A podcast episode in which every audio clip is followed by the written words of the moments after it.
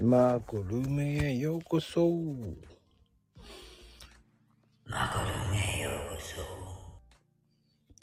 そ。さあ、ハンズ割れました。ハンズもありました。マコルームです。こんばんは。今日もよろしくです。なんと今日のゲストはシーマさんです。ねえ、よろしくお願いします。はい。いやー、まだね、いらっしゃっておりませんが、まあ、張り切ってやっていきましょう。ね、今日はどんなプロレスの技をかけられるか楽しみです。こんばんは。こんばんは。ねえ、あいにくの雨ですけど、なっちゃいましたね。まあ、もうずっと、一週間前からずっと 天気予報ではもう雨って言ってたんで、もうそこは天気予報外さなかったですね。まあ。ああ。雨で、寒い雨がもう今日から月末ぐらいまでっていう、月末まであの、連休明けまでか。って言って、ずっと言ってたんで、うん。ねえ、あったかくなったり寒くなったり。ねえ。まあ、俗に言う、ね、三寒四温っていう俗に言うんですけど、うん。それは多分ね、昔の人のその三寒四温って多分、まあ、今みたいに10度も寒暖差が出るイメージで多分作ってないと思うんですよ。いくらなんでも。うんうんうん。その体壊しちゃうもう本当にこのレベルってっていう。本当にね。やばいですよね、この。やばいっす。なんか、昨日めちゃくちゃ暑かったですからね。ああ、ですね。シーマピョン体調大丈夫なんですか？ああ、今週ちょっとあんま良くない感じですね。なんか、今日もそれで会社でちょっとなんか、軽く面談が、面談しました。なんか体調悪いそうだけど、悪そうだから大丈夫みたいな軽く面談しましたけど。じゃあ帰りますって言えたんですね。ああ、いや、いや、普通に仕事してたんで、だあししちゃいましたけど。あの、なんならそういうふうに言ってくれみたいに逆に言われました。本当に悪いんだったら、あの、有給とか消化しろとか、そういう優しいね。あの、まあ、障害者雇用の枠だからっていうのもあるんですけど。でも、そうやって気遣ってくれる会社があるってことはいいと思うんです。ですね。本当に、あのー、今までまあ、働いたとこって、その、自分一人なので、あの、障害者雇用の今のとこって、要するに支援員さんってその、自分のその、を見てくれる、要するに課長とか部長とはまた違うポジションの人がいるんですね、同じ職場の中に。うん。だから、なんかあったらその人たちにとりあえず、うん、そういうのが周りにいるんで、言ってくれみたいな。だからそれで面談とかちょいちょいあるんですけど。だから、私以外の人は、その、支援機関に所属してて、そこから来てるとか、人がほとんどなので、支援員さんっていうのは必ず行って、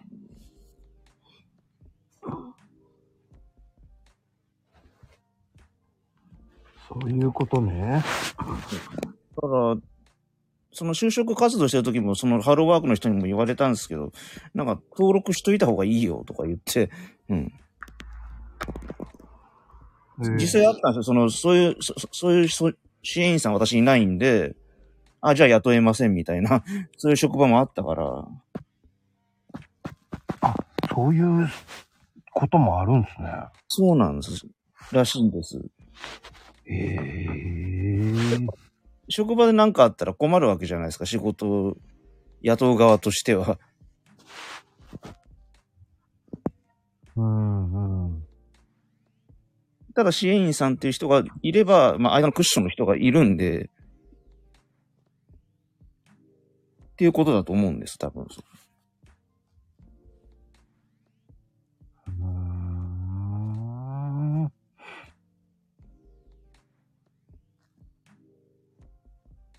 でも、それは、すげえな。そういうそういう世界らしいです。そういう世界らしいですってと、完全に人事で、人事というか、自分もそうじゃなかったんで、うん。はだってね、それこそ、体調、ね、寒暖差でたか風邪で体調崩しましたとか言ったって、もう、自分がなんかね、そその、会社の係長だ課長だとやりとりして、休みがどうしたとかなんとか、てか普通じゃないですか。あ。うん。てかそんなんしかないと思うんですよ。じゃなくてもう一個間に一人、一人いるんですよね。へえ。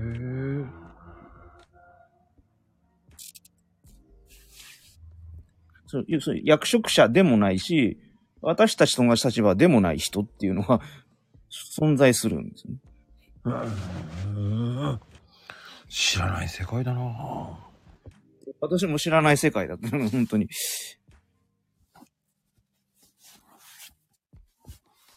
そっかうん。まあでもあの、どうですか？コンサートとかいろんなの行きまくってると思うんですけど。ああ、そうですね。昨日も落語行ってきました。なぜ落語？あのーまあ、元を正すと音楽ぎ、音楽仲間の人から紹介してもらった落語家さんがいるんですけど。で、まあ、そそこ、そこの落語行ったのは、あの、寄せとかじゃなくて、飲み屋さんなんです、実は。ええ あの、神楽坂にある飲み屋さんなんですけど、飲み屋さんというか、まあ、飯食べられるとこなんですけど、そこで2ヶ月に1回定例、もう18回目とか言ってやってるんで、ええそれを、まあ、教えてもらって、そその教えてくれた人は一緒に行かないんですよいあの。その人は土日休みするとかじゃないし、うんほとんど一緒に行ったことはないですけど、そのお店ね、せっかく教えてもらったんだ、ね、なんかの縁だから、繋がっときたいじゃないですか。と思って、で、そうすると、まあ、LINE で教えてくれるんですね。予約がいついつはどれぐらい入っててとか、いつどういうイベントがありますよって中で、落語っていうのも2ヶ月いっぺんやってるよって教えてもらって、うん。で、行くようになったんですけど。へえで昨日もなんかキャンセルが出たからどう？とかでいきなり昼間 LINE が飛んできたんで、あ、じゃあ、あの、もともと行きたかったけどなんか、一回飛んじゃったんですね。なんか、その2ヶ月に一遍が定例だったんですけど、うんうん。なんか、その12月のが一回飛んじゃって、2月になってとかなったんで、あ、どうしようどうしようとか言った時にたまたま来てくれたんで、あ、じゃあいいや行こうとか思って、行ったんですけどね。へえその方はまだ真打ちじゃないので、多分、うん。ただ、えっ、とね、昨日の話だと、ら再来年には真打ちになりそうっていうお話でした。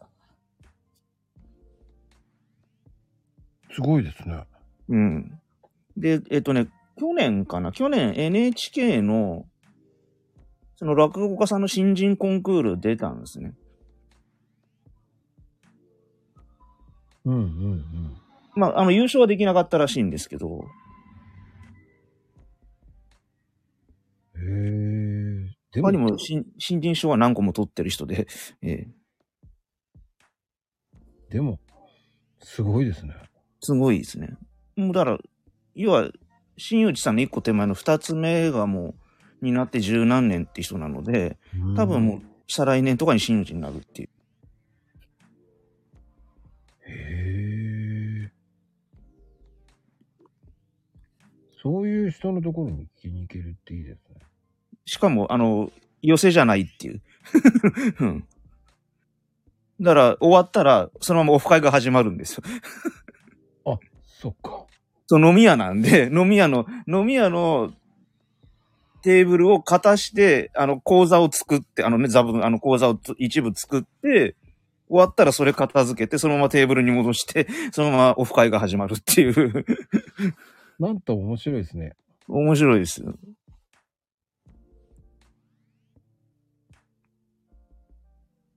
なかなかこう、斬新って言えば斬新なのか。うん。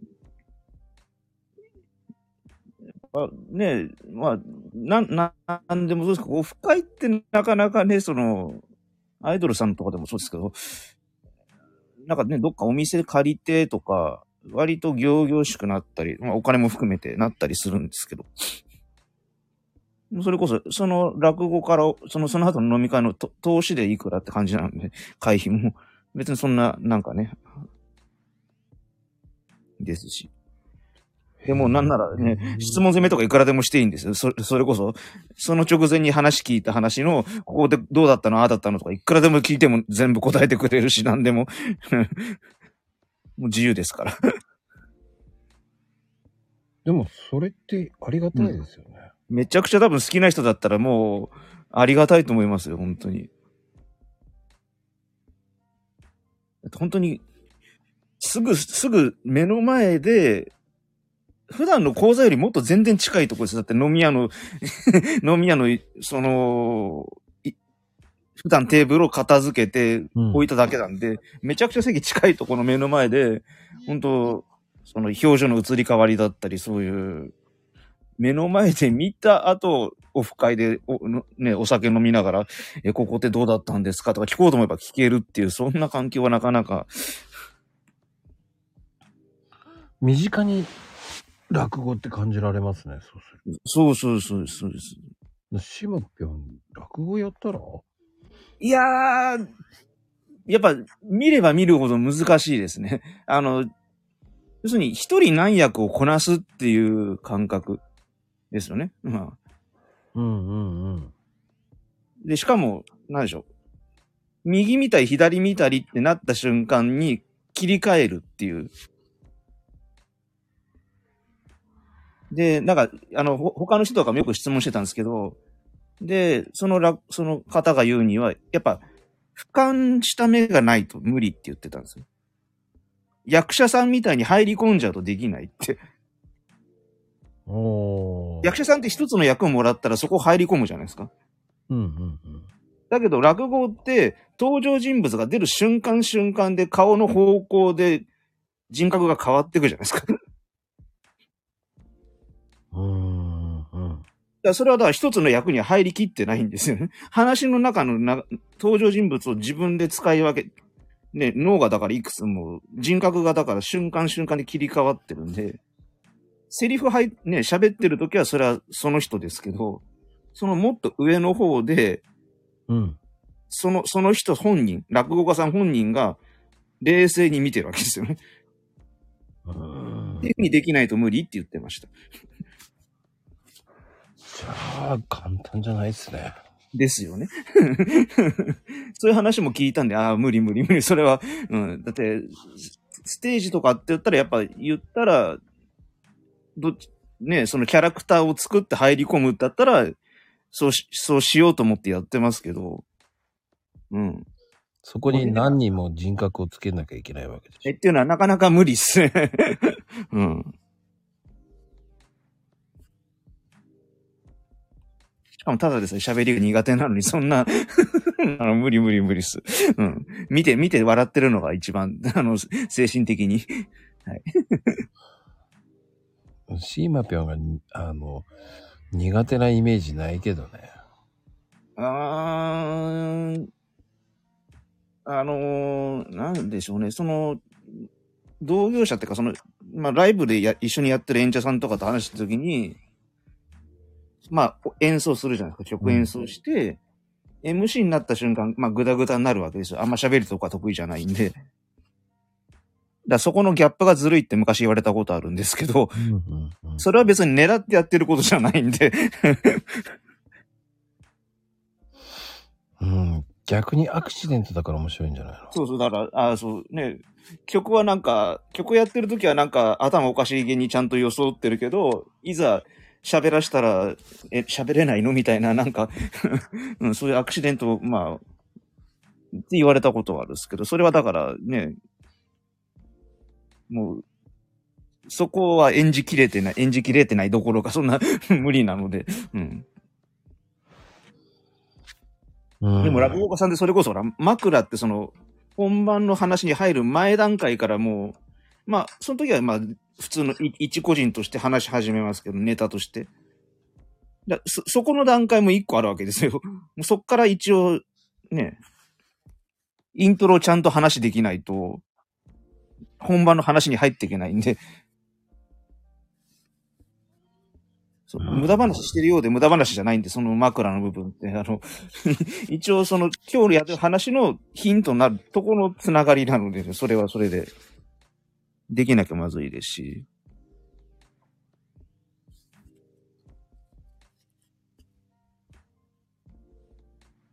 うー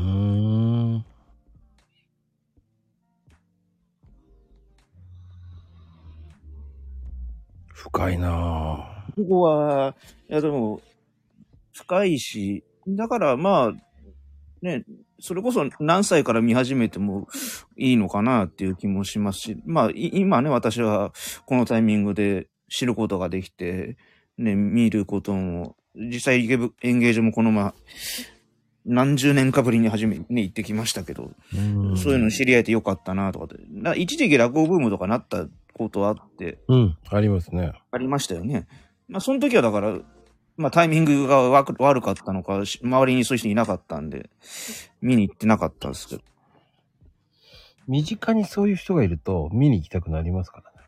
そうそうそうです。だから、昨日のイベントも、まあ、そこの、そこのお店にはちょくちょく行く常連さんだけど、落語初めてですっていう人もいたし、そのお店にだから知り合いで連れてこられて今日初めてここ来ましたって人もいいたりとか、結構要するには初めての人っていうのが、大体半分以上いるんですよね。うん。落語が初めての人もそうだし、そのお店が初めての人。でも、その連れてくる人はもう大体常連さんっていうか、かなで、そこのマスターさんはもう2回目からは常連ですみたいな、そのそのぐらい文句を広くしてくれる、あの、気安くして言ってくれる人なので、うん。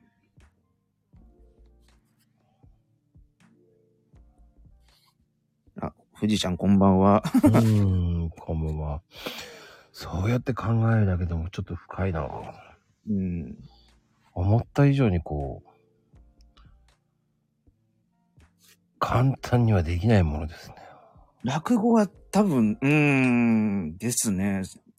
何役、一人を何役、一人で何役も使い分けてるのを、しかも自分でコントロールしなきゃいけないっていう。だから、登場人物4人いたら、5人、5人人格がなくちゃいけないわけです。本人含めた。うん。それが愛でないですからね。そうです、そうです。昨日、ん？昨日の話も、まあ、カジ息子っつったっけ？それがだから、メインの登場キャラ4人いたのかな ?4 人いたけど、いろいろ使い分けていく中で、でも、それぞれに入り込ん、それぞれのその出てきた瞬間には当然その人と演じて入り込んでる。けど、どっかのタイム、どっかのとか一番大元の、その落語家さんの、ね、その人はもう俯瞰して見てるわけですよね。何分のこのタイミングになったら切り替えるってスイッチングをしてるわけですよね。それができないと落語は話せない。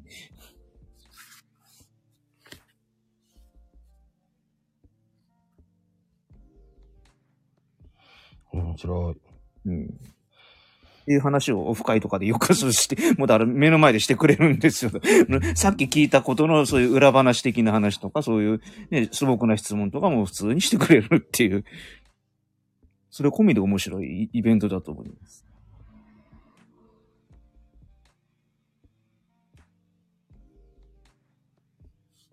面白い。さあ、でも、しめぴょん。はい。ねえ、朗読会も。ああ、もうね、12回、1年間、ね、1周年おめでとうございますということですね。いや、でも、プレイヤーさんがいないとね。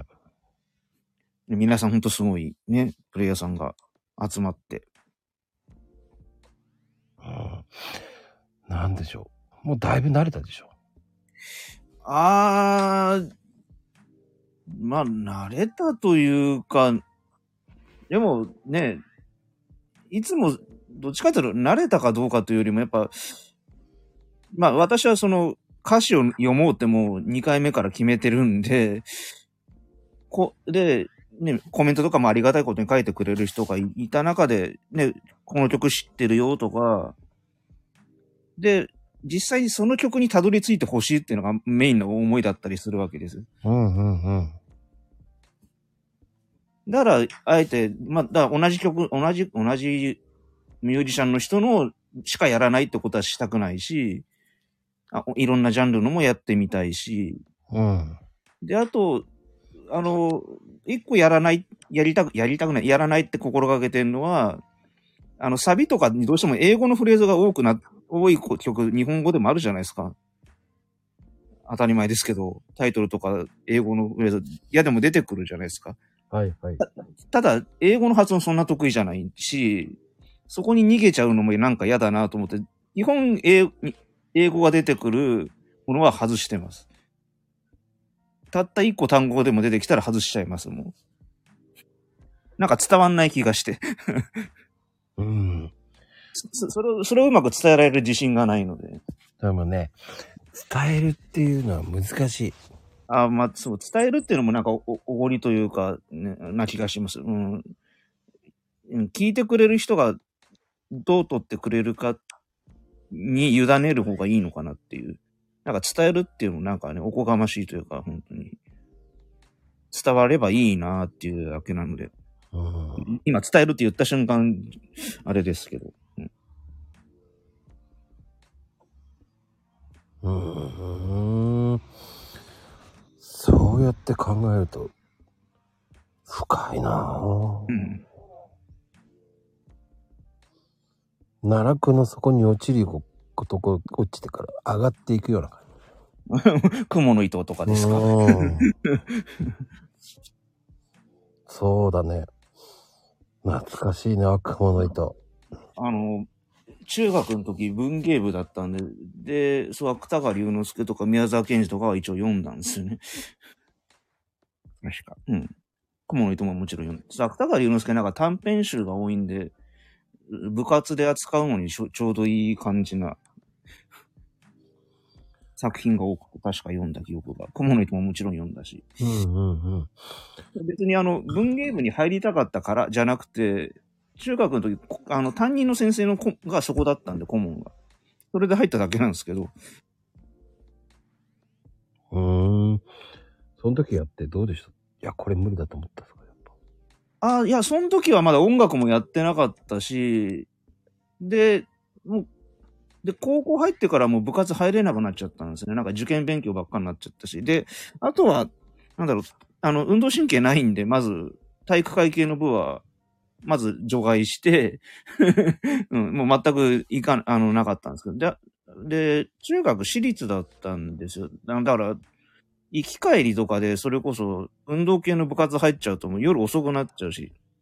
だそういう意味でも、まず除外して、文化系のって時、まだ音楽にもね、知り合ってなかったから、があの、軽音楽とか、なんとかそういうのも目に行かなかったっつって、結局、まあ、顧問、うちの担任のやってる部活が文芸部だったってだけだったので、まあでも、なんか、史跡巡りとかしましたけど、なんか都電に乗ったりとかして、うーん。一番覚えてるのは都電に乗って都電もなか買いに行ったなとかそういう 本の話どうなんだって話ですけど。うん逆にありかもしれないけどね。とても、うんうんどう受け止めるかって聞く人次第っていうのもあるのはわかるね。うん、そうそう。うん。いいこと言うね。そう。それはもう、まあ、この朗読もそうですし、音楽とかもそうですし、やっぱ、で、あと、そう落落語もそうなんですけど、あの、結局、例えば、向こうから綺麗な人が歩いてきたって言って、その登場人物が、おお、綺麗だねっていうセリフとかあるじゃないですか。うん。そこの綺麗な人、女性さんって、もう10人が10人違う人想像すると思うんです。絶対同じにならない。ですよね。うん、それこそ髪がショートかロングかも違うし、うん、背が高い。いか低いかも違うし、うんでも、落語ってそういう想像力をかき立てて、それで見てもらう、まあ芸能というか、もうでっていう話も昨日もしてたんですけど、そのコントロールが難しいんだけどね。ねそれはもうコントロール外の話ですもんね、もう本当に。コントロールが及ばないから面白いっていうところもあるんでしょうね。まあね、落語ってそうですもんね。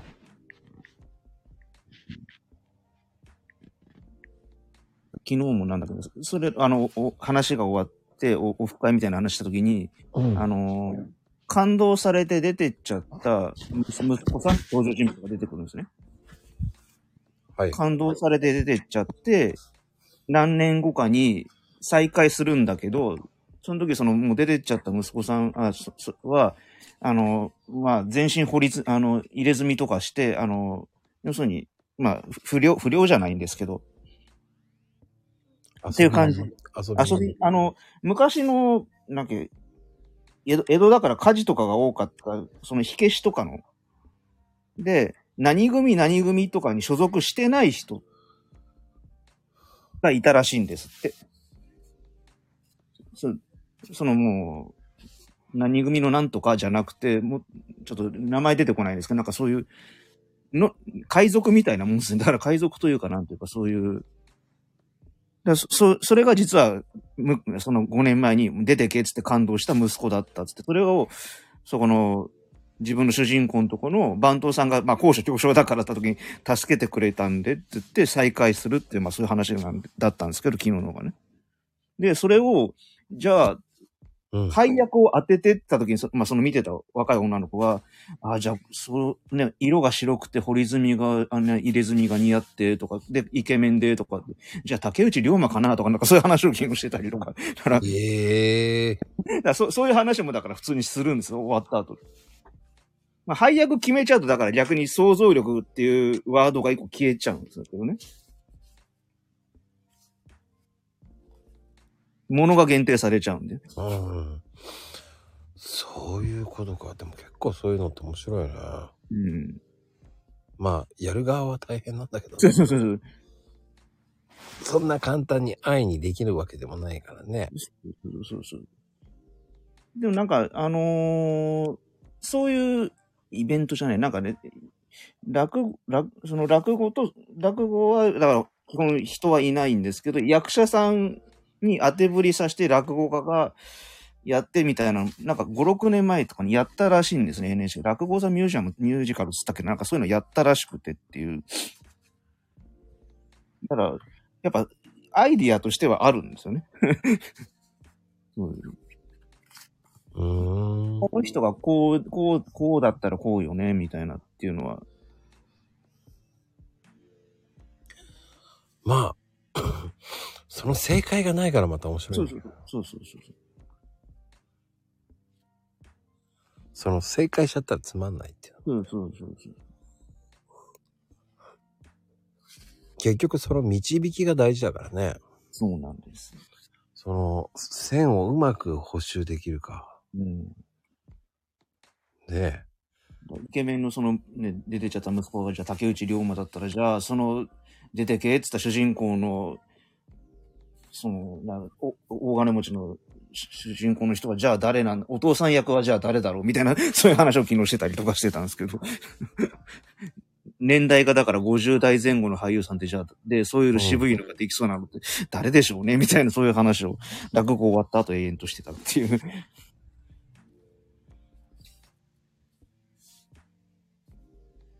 でもだ、それはだから配役が決まっちゃうとね、演技上手いか下手かはわかりますけど、想像力って話はなくなっちゃうっていう。もうその人でしかないのでっていう。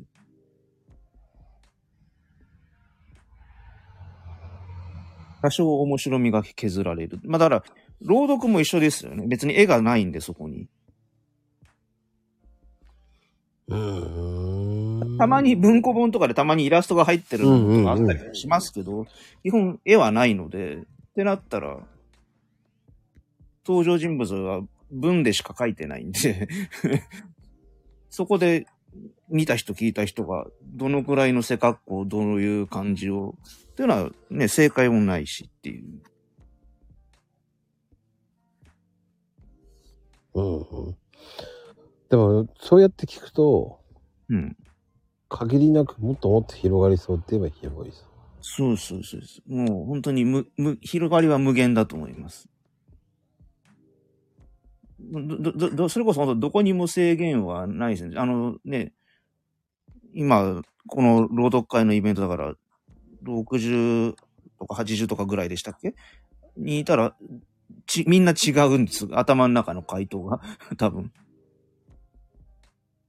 よっぽどどっかでそその作品とかの、本とかのね、写真とか見てたったら、い多少一致しちゃうけど、基本、は、答えは80通りのはずなんですよね。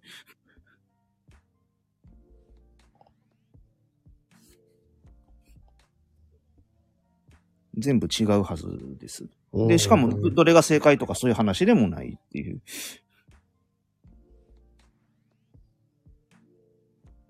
そういうことね。うん。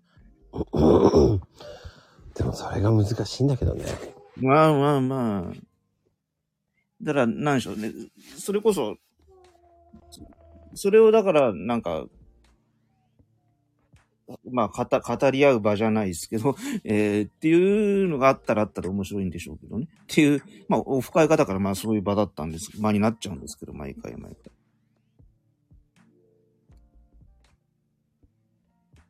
それが、ほら、あの、一個の作品に対してね、そこにいた人がそうやって言ってるっていうなので、まだね、今、この朗読会とはまたちょ違う感じなので。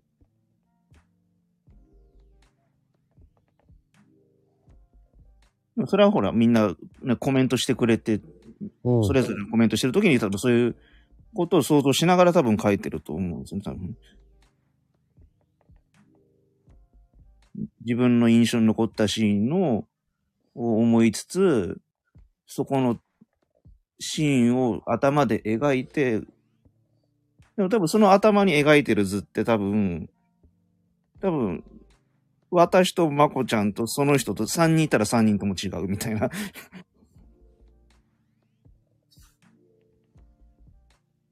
うん。その言い方だよね。言い方を。もちろん違ってて当たり前だし違ってていいんですけど、そうそう。そうか、そういう感じか、ふーんっていう。うん。逆に言うとレタスの方が分かりやすいっていうのもある。うん。食べ物でっていうふうに例えるとかそういうのもいいもんね。あそうそう。そうわかりやすさって、ね、もちろんわかりやすいってことはいいんですけど、時にね、その、その余白を楽しむとかっていう面においてはマイナス、マイナスって言い方も違うのかもしれないけど、必ずしもプラスだけじゃない。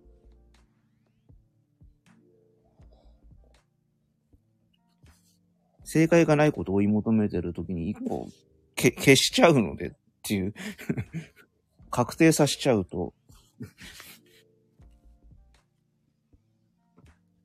わかりやすくはなるのは間違いないけどねっていう。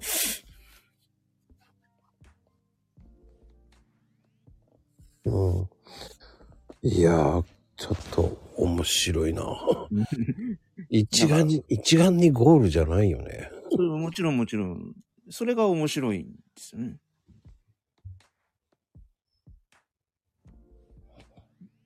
だから、よもちろん、ね、皆さんが取り上げてる、それこそ、芥川龍之介さんとかの作品だって映像化とかいっぱいされてるけど、それだってクリエイターさんの頭の中での登場人物とかのお話なので、それが正解じゃないんで、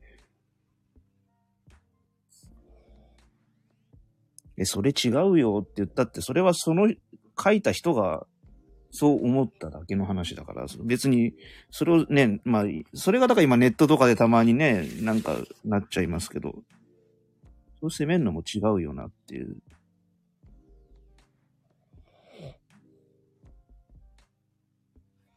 面白い。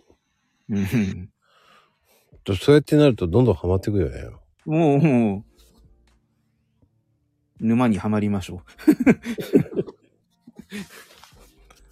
ハマりたくないな、怖くて。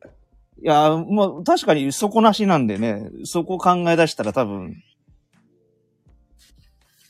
うん。まあ、でも、なんか抜け出そうとするよりも、なんか、多分、抜け出せないで、あの、気持ちいい感じで落ちてくんじゃないですかね。呼吸忘れて落ちてくんじゃないですかね。多分。うん、うん、面白いなそっか。なんか私もこんな話になったんだかさっぱりわかんないですけど、まあ、なんかね、そうそう。そう今、あの、藤友藤あの、このコメントで、うん。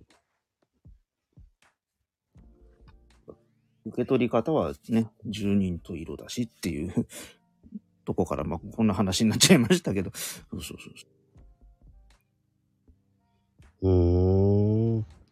まあ、出やすい。うーん、なんだろうな。いろんな条件をクリアして、うんスパッてできるっていうのは難しいからね。うーん。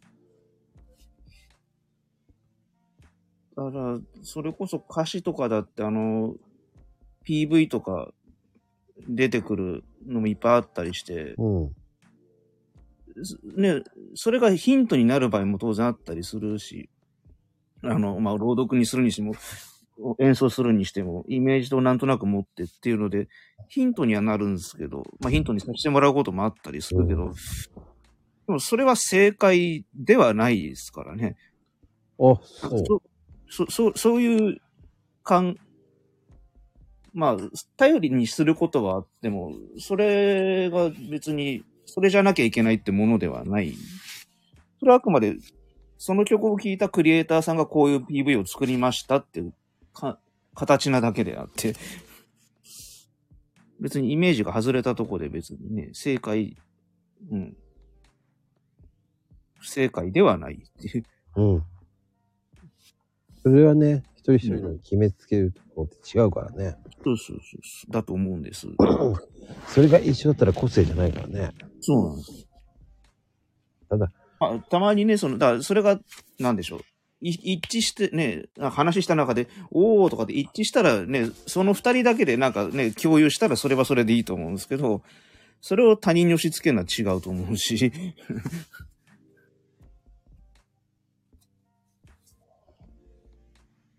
うーん。まあ、そういうことができるっていうのが幸せだなと思います。4回も、あ、12回もや今来てますからね、1年。うん。いや、最初に比べたらシンもすっげえ上手くなったと思うし。ありがとうございます。それこそ最初は何でしょう？ね、時間が制限があってとか、ともかく、まあ、まず時間の制限があって、で、まあ、読まなくちゃってことしか考えられなかったんですけど、今はだから、まあ、それはめ基本変わってないですけど、ね、前回ね、ここ出させてもらった時言って、あの、ほら、唾飲み込む音とかどうしても気になるんでどうしようねとか、そっち考えるようになってきたんで、多少欲が出てるんですよね。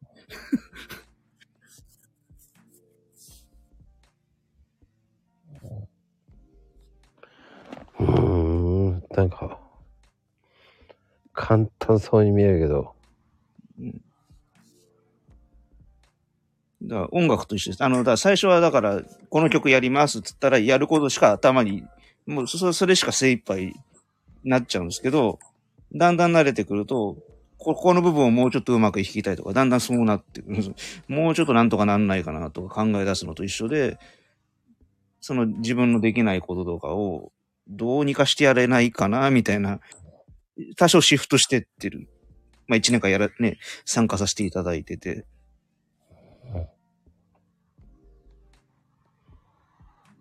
うん。うまく作るにはね、やっぱりうん X の方も拡散してくれる人がいないとね。まあですね。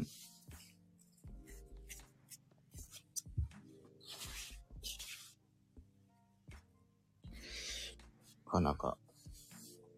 まあでも、うん。いや本当に参加してね、早く 100, 100という大台を見てみたいです、私はもう。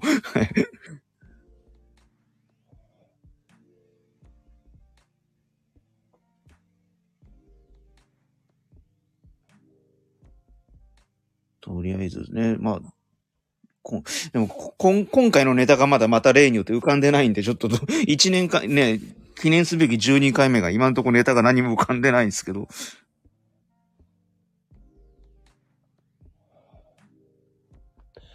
まあね、その、いろんなことをやる。でも、うん。まあいろんな方の手助けもあった方がいいと思うんですよ。そうですね。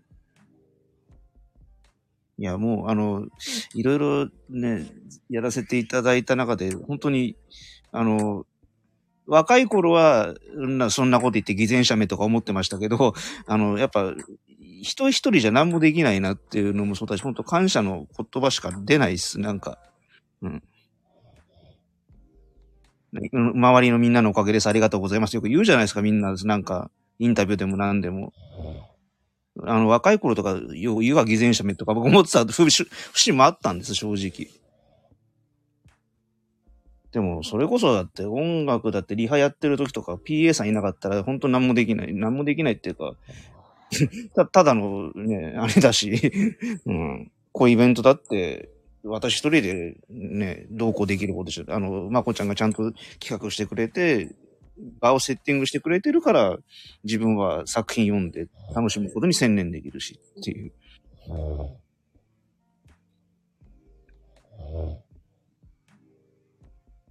うん。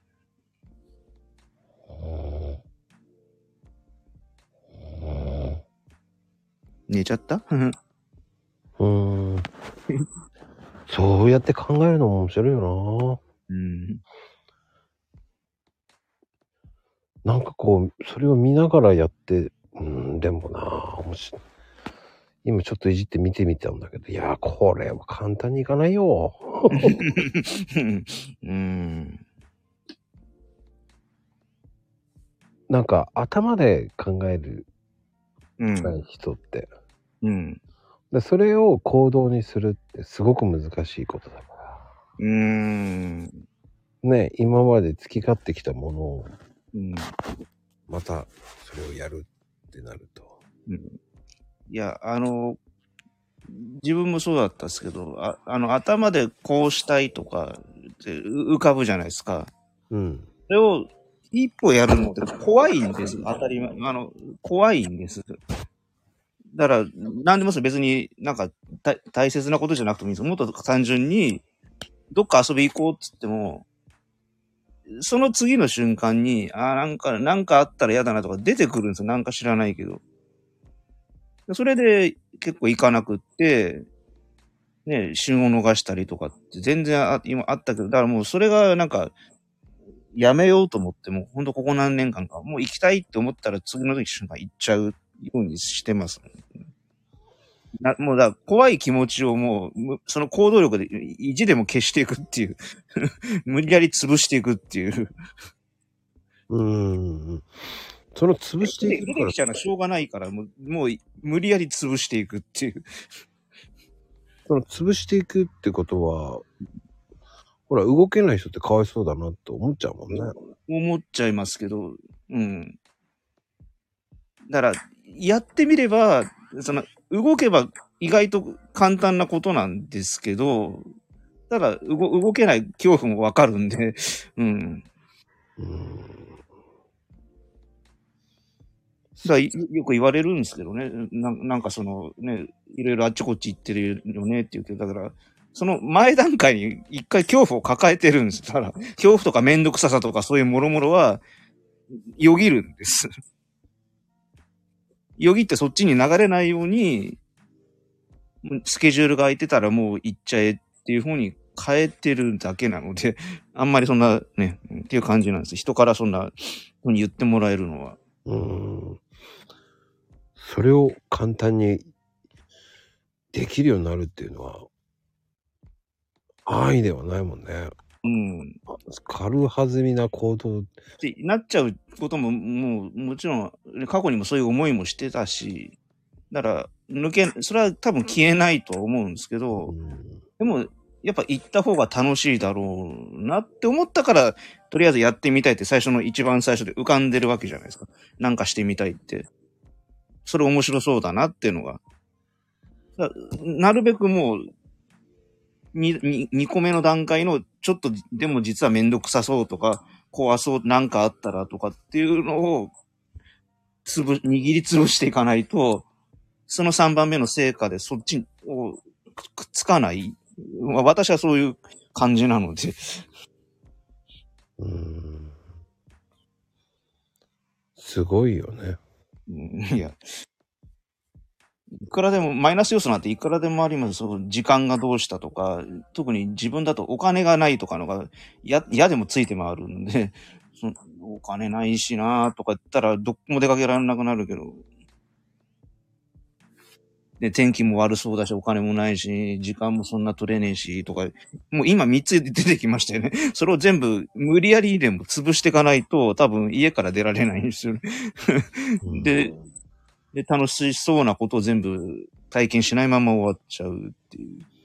うんうんうん。でも、そのこう、潰し方ってさ、うん。シーマピョンはどうやって潰してんの？ああ、でも多分、その、潰せなくって損してることがいっぱいあった。その実際、ライブとかでもそうですけど、まあ、その時お金なかったから行きませんでしたっつって、実はすっごい、ね、ほら、周りのお友達から、あの時のライブ良かったよとかいう話、い嫌でも聞くんですよ。うん。ああ、行きたかった、行っときゃよかったな、みたいなのい、もう死ぬほどそういう思いしてるんで、わかり、一番わかりやすいのはそこですけどね、特に。音楽がすごく多いかな、やっぱ。そういう思いを嫌でもしてるんで、うん。もうそこはだからもう、音楽なんかもね、それこそ一期一会だし、ね、その人のベストのライブなんてそんな一生に一回あるかどうか、だし、とか。で、あとほら、なんかツアー、アルバムごとのツアーっつってまたコンセプトって変わってっちゃったりもするので、うん。だその時の良かったよって言われても、もう戻れないんですよね。ああ、ああ、良かったんだっつって、じゃあ今年行ってみよったらもう別のアルバムの別のツアーになっちゃってるから、同じ内容じゃないですよ、もうその時点で。ああって、で、で、しかもね、その話聞いてて行ってみたらそうでもなかったってこととかあったりするんで、往々にして。ああ、本当にあの時行っとけばよかったっていうのをいいっぱいしてきてるから、なるべく、もう、あんま大したことない、その、そういうマイナス要素だったら、行っちゃえっていうふうにしようって思ってるんですね。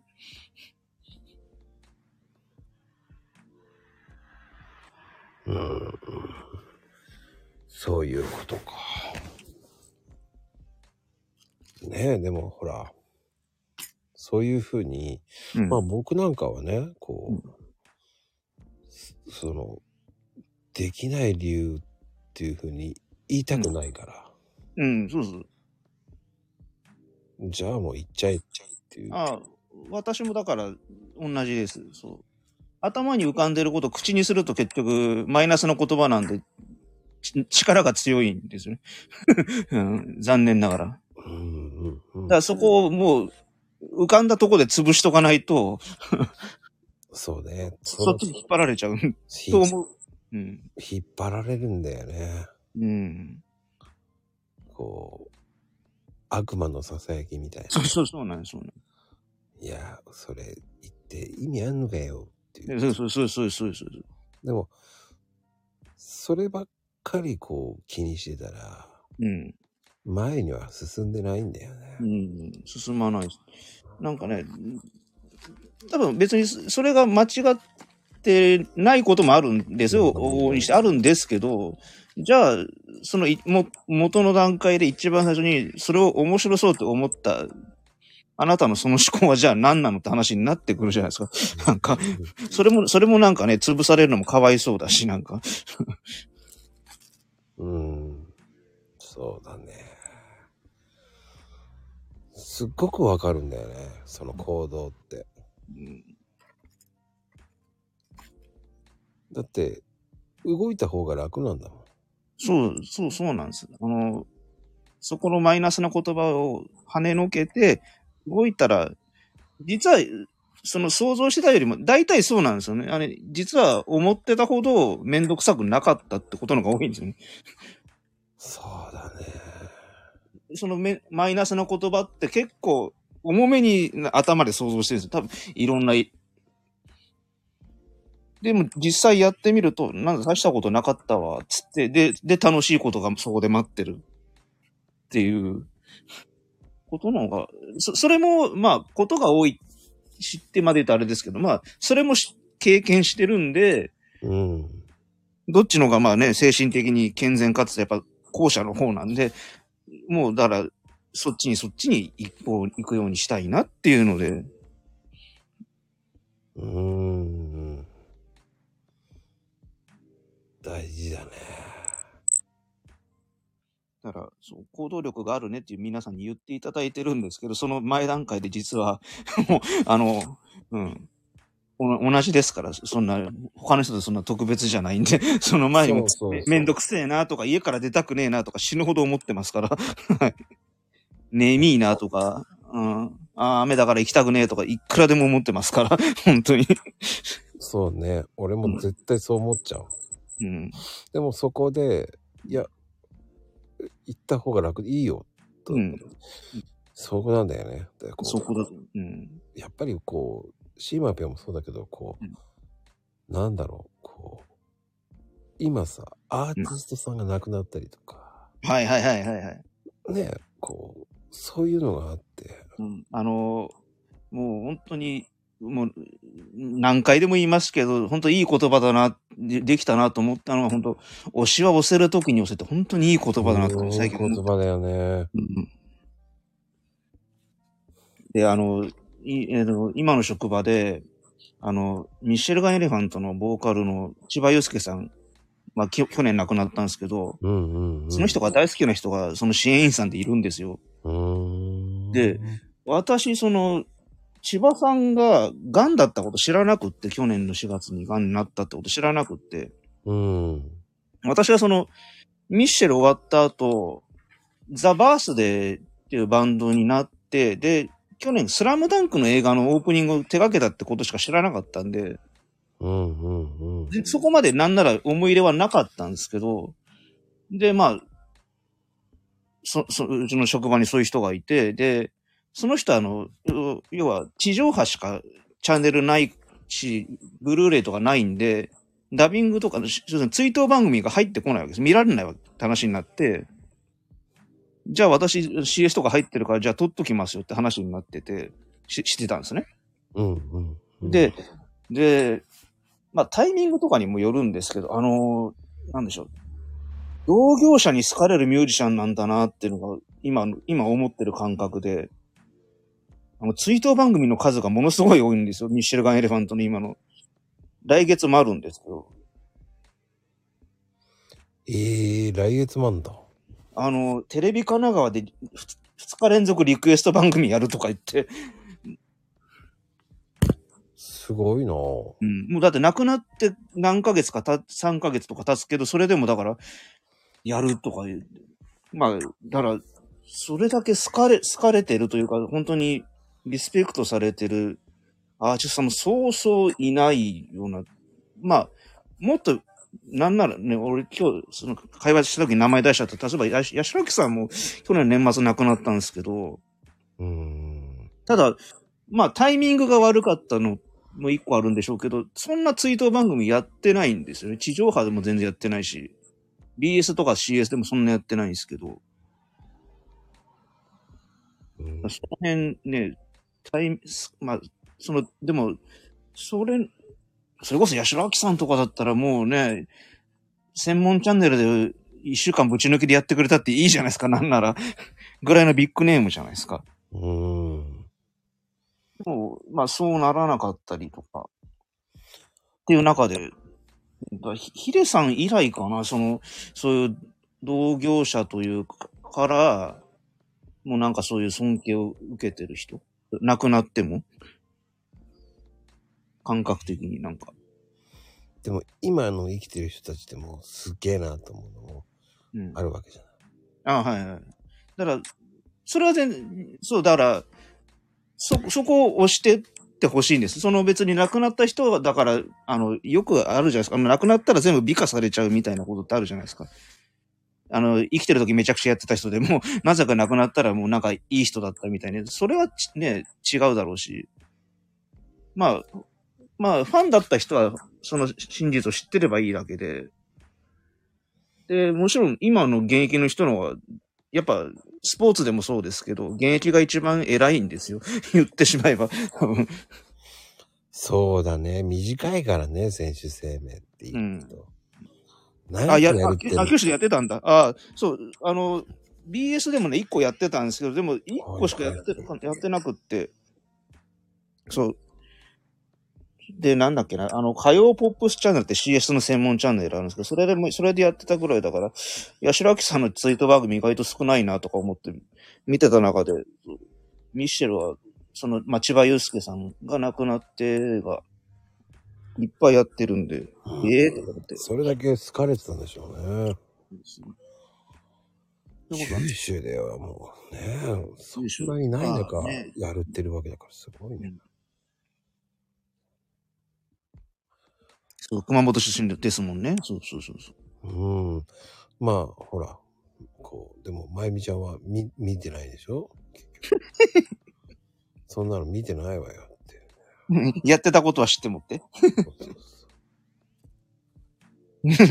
まあまあまあ。予予想通りでありがたいんですけど。ありがたいお言葉、ありがとうございます。サンキュー。ありがとうございます。サンキューです。だからね、まあ、その、亡くなってからね、知って、だからね今回のミッシェルも私もだから、本当全然間追っかけてなかったから、うんちゃんと、まあ、この機会に聞いてみようかなとは思ってます。そう、けど、それだけすごい人なんだったらっていう。うん。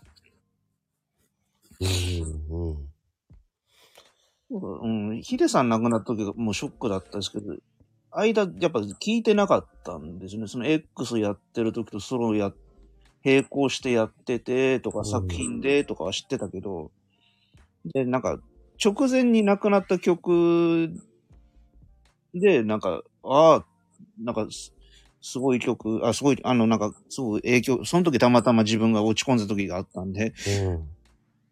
で、それで聞いて、あ、この曲で、なんか背中押されたなと思った次の日かなんかに亡くなっちゃったんですけど、ヒデさんは。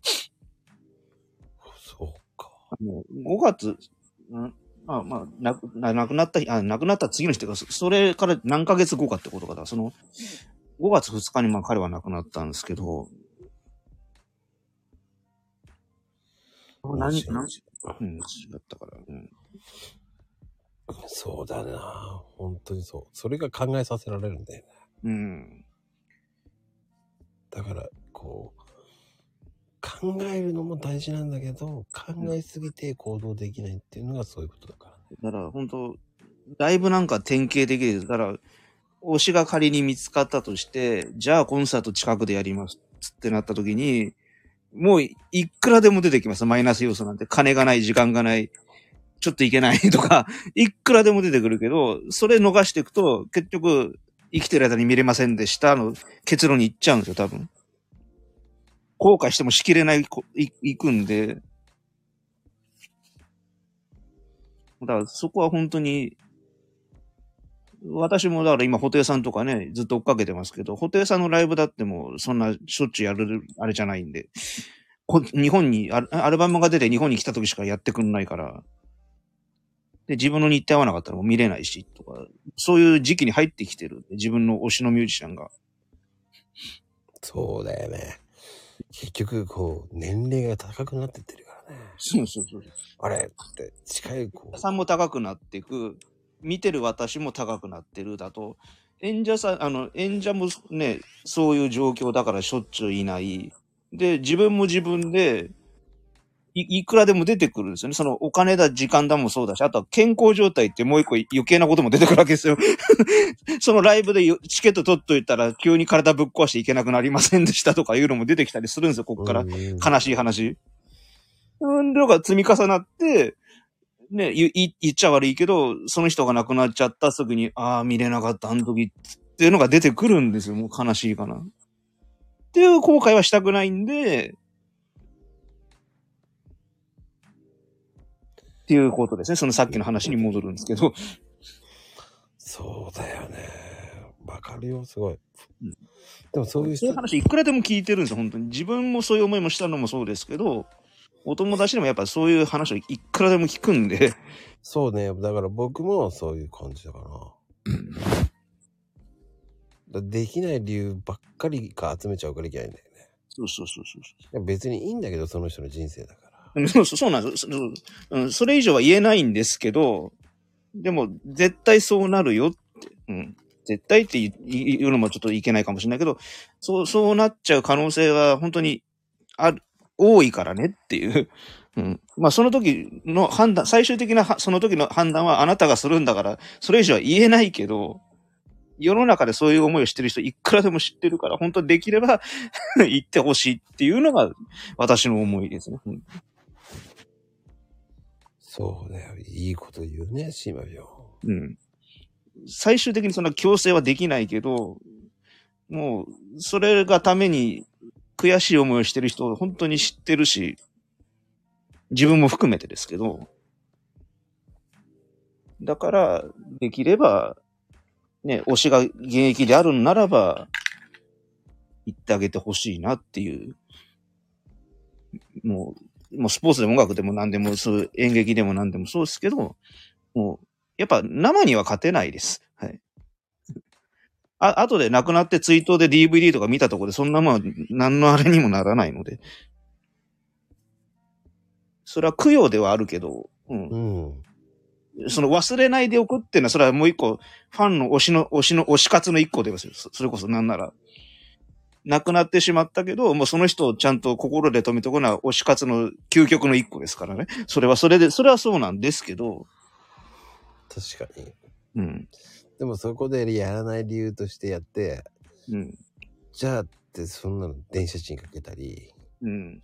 ねこううんそこを使うのっていう。うん。その前にや、使っとくべき、あれがもっとあったはずじゃないっていうことですよ。そうそうそうそう。その墓参りとかね、何周期だから一定度の電車賃とか、そんなことは 別に、まあ、するなとは言いませんけど、そこのよりも前にもっとやっとくことがあったんじゃなかったの、本当はっていう。ライブ一本でも行けてた方が良かったんじゃないのっていう。まあ人生で一回も行ってない人は損だからね。うん、だと思います。うん。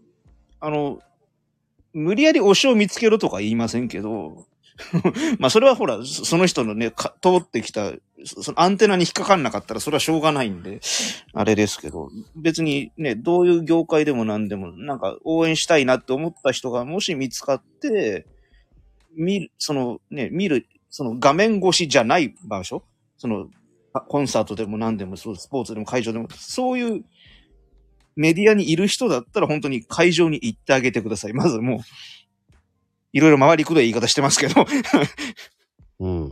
ともかく生に勝てるあれはないので、本当に。だまあ逆に言うと、例えばプロレスとかでよくあるのがね、生でじゃあ実際行って、その人を見見に行ってるんだけど、別なことで嫌な思いした人人もいっぱいいるんですよ。残念ながら。まあそれはそれでしょうがないんですけど、でそれで観戦に行くのが嫌になっちゃったとかいう話もよく聞くんで、あの、コンサートとかもそうですよね。周りがうるさすぎて。そう。その人の歌声聞きに行ってんのに、隣の歌ってる人の声ばっか入ってきちゃって、嫌になっちゃったからコンサート行きたくねえとか、そういう話もよく聞くんで。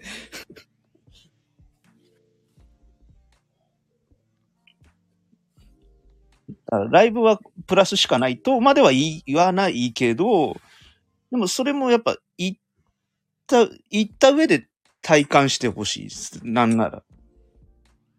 じそれ、それが自分の実体験としてあってほしいです。うん。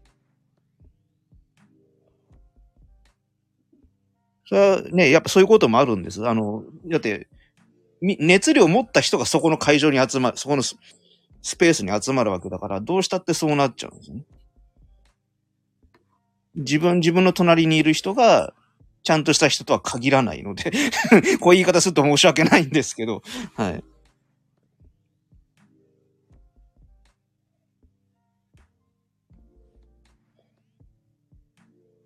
そこで嫌な思いしたしてしてしまったら申し訳ないね。それはそれ。まあ、ね、うん。あれですけど、そういうこともあったりするので、うーん。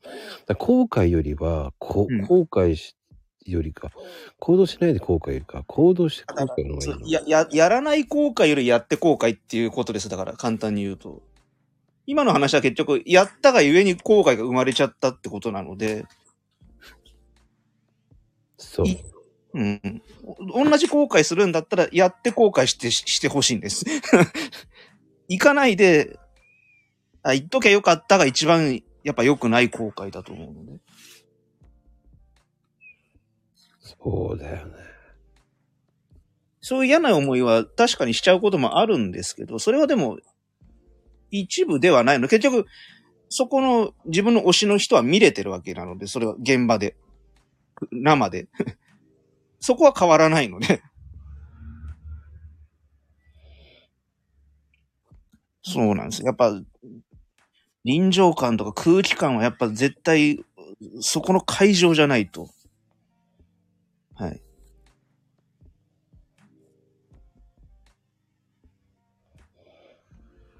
うーん。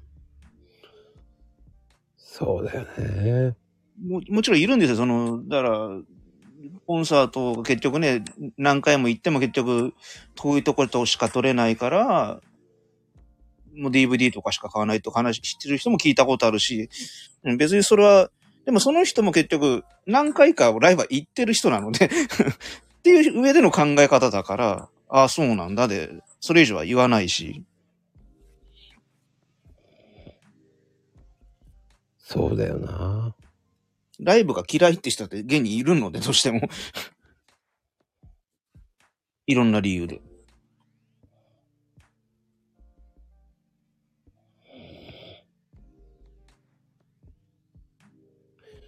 そうか。っていう、こう、内容が濃く話できるからいいよね。そういうのだとね。うん。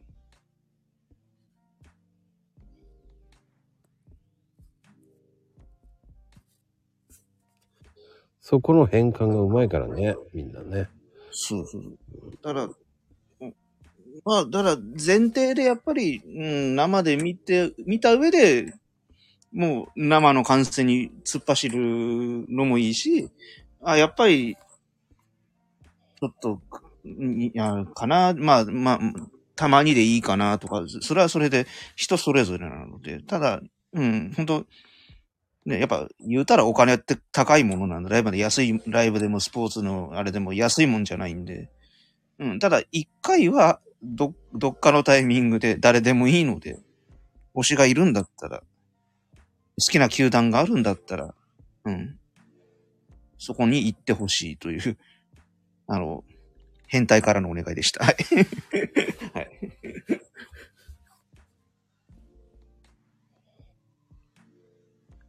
あー、ね。うーん。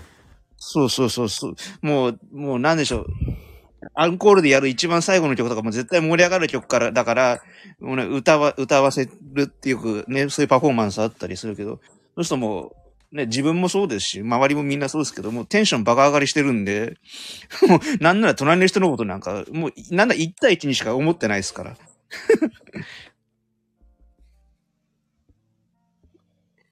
そこがね、やっぱ、ダメな人いるんですよ、本当に。うん。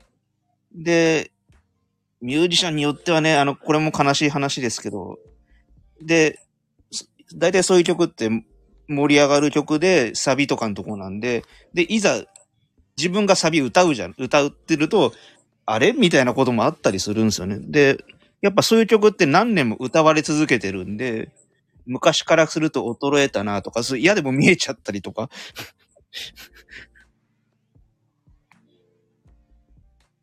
だからね、もうそれが見えちゃうから歌わせねえのかぐらいまで見えちゃったりすることもあったりしました。なんなら、はい。難しいんですけど。永遠のテーマもあるんじゃない？そうやって考えるとね。うん。そうだよね。人それぞれ、なんですよ。うん。だからそこが、こう、お金もそうだけど、うん。あるからって、いや、そうじゃないんだよね。うん。そのしとか、本当に今年でダメになっちゃえばあるわけじゃんって。うーん。本当に、わかんないんですよ。こればっかりはね。だって、その亡くなった亡くなるの一歩手前だってなんなら、怪我したとか病気になったらって、いくらスポーツも音楽も両方ともそうですよ。だから、怪我した病気になったがまず一個絶対、いつなるかわかんないし、なんなら。特にスポーツなんて、本当いつ怪我するかわかんない。どんだけすごい選手であっても。そうだよね。あの、いいね、急に若手で出てきて、あ、すごいとか思って応援し始めたと思ったら、翌年怪我して、もうそれっきりとか、うん。いくらでもいるし、そうだね。選手なんか特にそうだね。もうそれこそそうなっちゃうと、球場で見ることすら叶わないわけですよね。うん、試合出てこないから。出てこないもんね。復活すればいいんですけど、できないことのが、うん、残念ながら多いし。だからね、一番抱えてた時、あ見に行きゃよかったなーったってもう遅いっていう。うん、せっかく推しになって応援ししかけたけど、もう、まあ別なドラマはその後発生しますけどね。復活したら倍嬉しいっていう、そういうドラマはは二次的に発生はしますけど。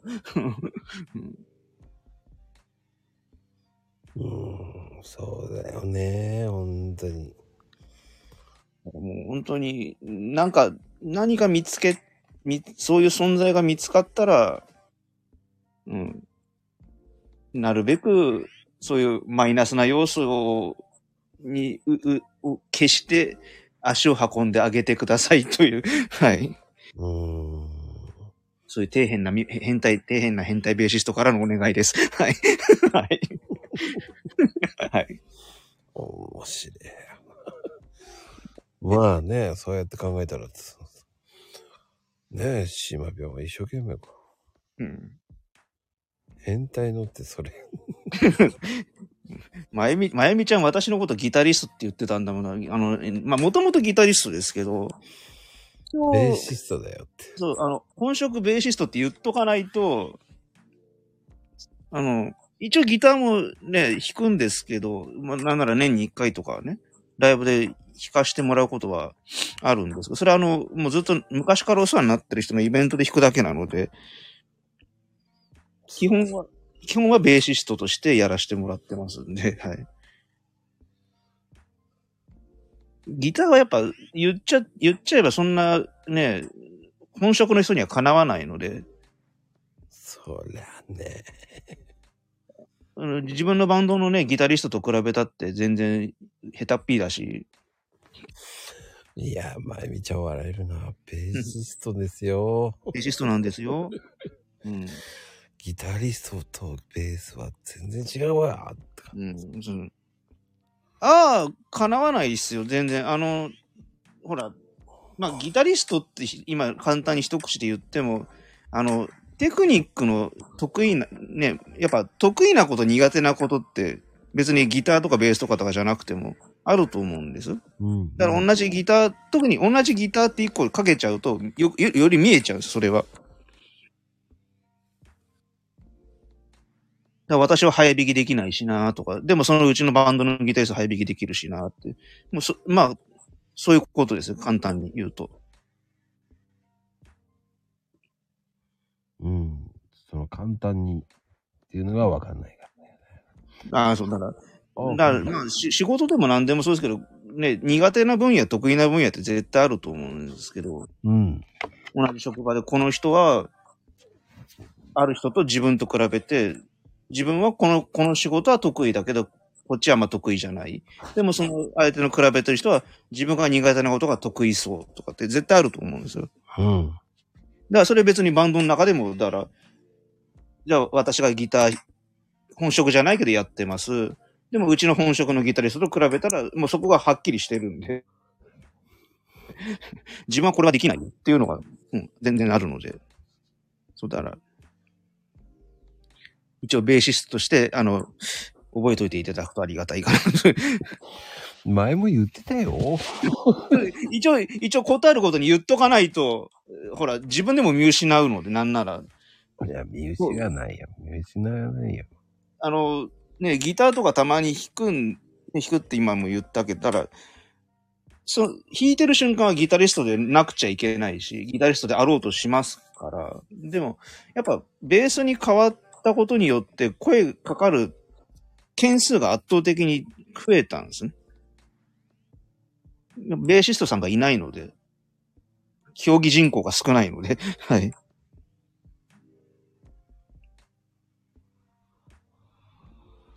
あ、この、はい、このアイコンはわかりやすくウッドベースでございます。最近壊したウッドベースです。はい。はいあ、その話してな、してなかった。あそうそうそう。壊したの？壊しちゃったんですよ。移動中に、あの、電車のドアのとこ立てかけてて、まあ、カーブかなんか揺れたんでしょうね。そしたら不安定で、バターンって前の目に、要するに前の目にこけた感じ？人間で言うと。で、7人掛けの椅子あるじゃないですか、電車の。うん。そこの、私7人掛けの椅子のとこ座ってて、向かいの7人掛けの椅子のとこにガーンってぶつかったんです。その、前のめりにダイブしたんです。ああ。そのネックって、ね、ね、根元のとこからぽっきり折れちゃったんで、さ、避けたって感じか。折れたってより。うーん。それが2週間前だったんですよ。ええリアルじゃないの？リアルです。で、24日にライブもう決まってたんで、さあどうしようって話になるわけですよ。だから折れた時は、もう、あの、ショック受ける前に、残り2週間後にライブ決まってるし、普通のエレキベースじゃ全然ダメなんで、あの、演奏はできるんですよ。やっぱ、見てくれが悪いんで、うん。困っ、これは困ったって話になって、で、とりあえずメンバーも含めて通販とかで探してくれて、ネットの通販で安いやつ。探してくれて、で、一応見つかって、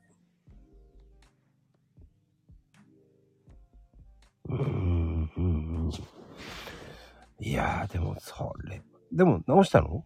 あ、えっ、とね、物は直してないです。新しいの買い替えただけなので、物はもうでも再起不能なので、多分直らないんです。その、壊れ方がもうちょっと、再起不能な、要するに、あの、持つとこが本当にパックリ裂けちゃったので、あの、どうなんでしょうね。その接着剤でく、木工用の接着剤でくっついて治るレベルなのかどうかがいまいちわからないんですけど、うん。ただ断面が綺麗に裂けたから、まあそういう意味ではもしかしたら、壊れたやつは、あの、二十何万とかするやつなんで、ああ、本当普通のウッドベースだから高いんですけど、ただそれをもう一個買い直すお金はないので、ないよな。あの、携帯2個持ちとかしてる人いても、ウッドベース2個持ちとかしてる人は多分世の中にいないでしょ。いや、いるじゃない？そこに。いやいや あまあでもで、ちなみにその、で結局買い直したのは、いろいろ通販とか見てて、で通販で見てていいのがなかったんです。一個あったんですけど、一個見つけたと思ったら、やっぱ地方の業者で、あの、で、申し、あの、カートに入れて申し込んだら、そこのメール来るじゃないですか。申し込み控えみたいなやつが来た時に、あの、振込先の金融機関書いてなかったんですよ。で、そしたら、ふ要するに、振り込んでから送られてくるんで、うんうんうんうん。振り込めない限りは送られてこないんですよ。いや、まあ、当たり前ですけど、うん。この話が1ヶ月後とかだったら別にそれでもいいんですけど、もう2週間後にライブせおおきあの迫ってるんで、で、そのメール、あの、金融機関の振込先教えてくれって言ったメールを送ったら、それがまた2日後ぐらいまで来なかったんで、ああ、こんなん待ってらんないっつって、で、それと並行して、あの、お茶の水と、あと、えっ、と、なんだ、秋葉原のそのベースの専門店でブラブラ足、足で見つけてたら、その秋葉原で見つけたんで、買っちゃいました。うん。そそれがまあ5万円ぐらいで、あの写真もちょっとツイッターにも載っけたんですけど、一応ちゃんと、前の、前のみたいにウッドベースの形、あの、コントラバスみたいな形をしてるやつなので。うーん。そうだよね。もう待ってくれない状態だからね。待ってく、あの、だって、あの、申し訳ないけど、ちょっとイベントキャンセルさせてもらえませんか？なんでですか？いや、ベースが壊れたんでと。お怒られますよ、そんなこと言ったら。う んそれはダメですよ。でもさ、その、うん。なんだろう。それをやろうとする人もいるわけじゃない。ああ、まあ、世の中にいるんでしょうね。うん、あの、まあ言わないんでしょうけど、絶対そんなことは。うん。普通ないんですよ。そんな、まさか2週間前に楽器壊すバカなんて、ここの世の中にね、あの、皆さん貴重ですよ。そそんな人ここにしかいませんから。はい。多分。はい。いやでねやっぱりそういうことってあるんだっつって。なんでもあるよね、日々アクシデント。アクシデントは、まあ、転がってるんですよ。残念ながらね。うん、さっきの話とも微妙にリンクしますが、結局だから、これもだから怪我したみたいなもんですよ。楽器が怪我して、再起不能になっちゃったわけです。結局だから。もう。で、かといって待ってられないんで、次が決まってる。もう、それこそ必死こいて、仕事終わって、その、二日間連続ぐらいでとりあえず、秋葉原とお茶の水、うろうろしてたらたまたまいい楽器が見つかって、で、しかも、まあ中古なんで、で、な3箇所ぐらいなんか壊れてるとこがあるって書いてあったんですけど、一応それも演奏に支障がない程度のレベルだったんで、ああ、よかったね。あじゃあこれでいいですっつって。で、うん。そう。その、そのうち一個があの、ケースがありませんって書いてあったんですね。その楽器に。で、そその中古になってる理由が、まあ3つあるうちの1個がケースがない。うんうん、うん。ケースがない。だからケースは別で買ってくださいって話になるんですけど、で、あまあまあケースないって、だから、ほ要するに他の楽器屋さん行ってケース持ってくるでも全然いいですよって言われてたんですけど、それもだから次の日かなんかに見つかって、間に合ってって話になったんで、すべてうまくいったんだね。本当に、うん、今回縁があってこの楽器が来ました。はい。まあでも、そういうのも楽器とかも縁だしね。そうなんです。分かってるようで分かってないし、ね。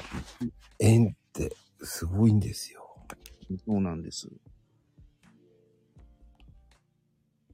あの、つなんだろうね。今回のことにはかなりのプレッシャーになるわけだからね。うん。待って。あ、ねえ。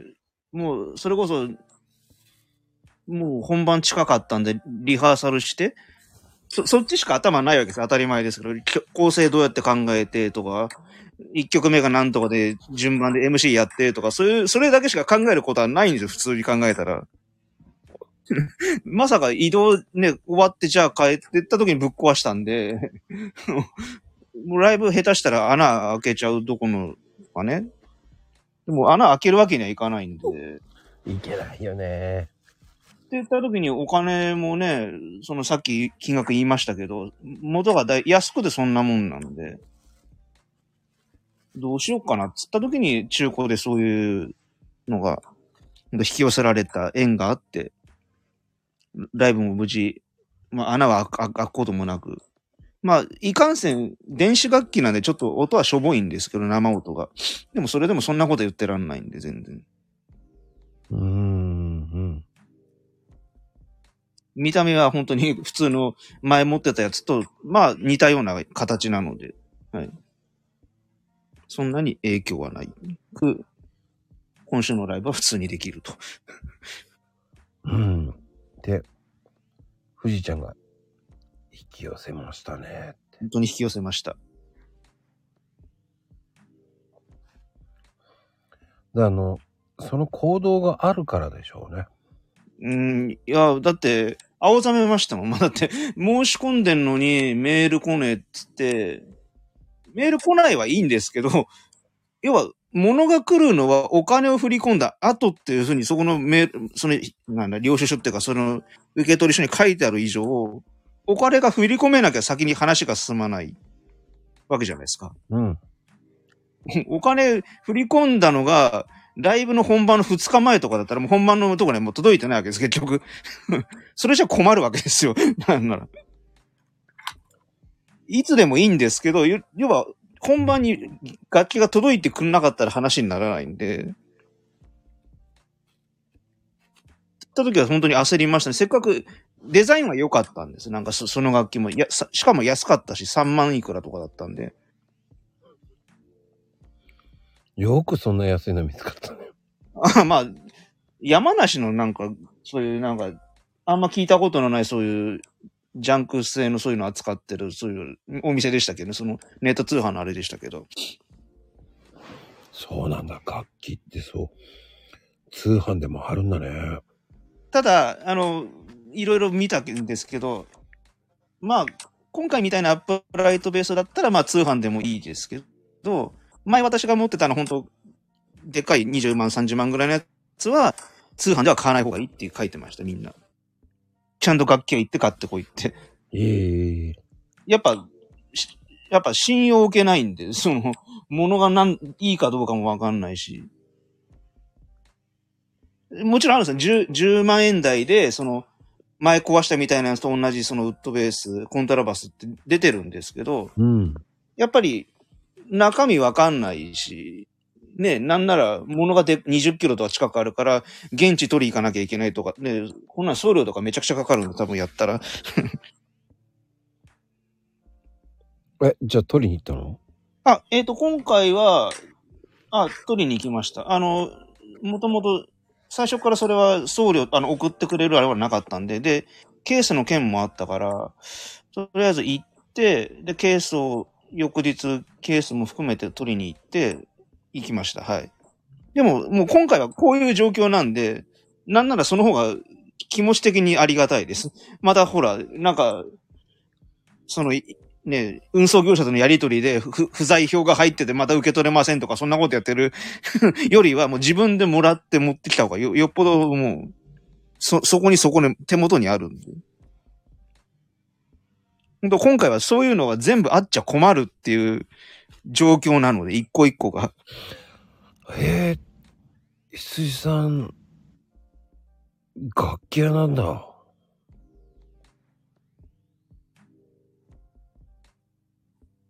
すげえな。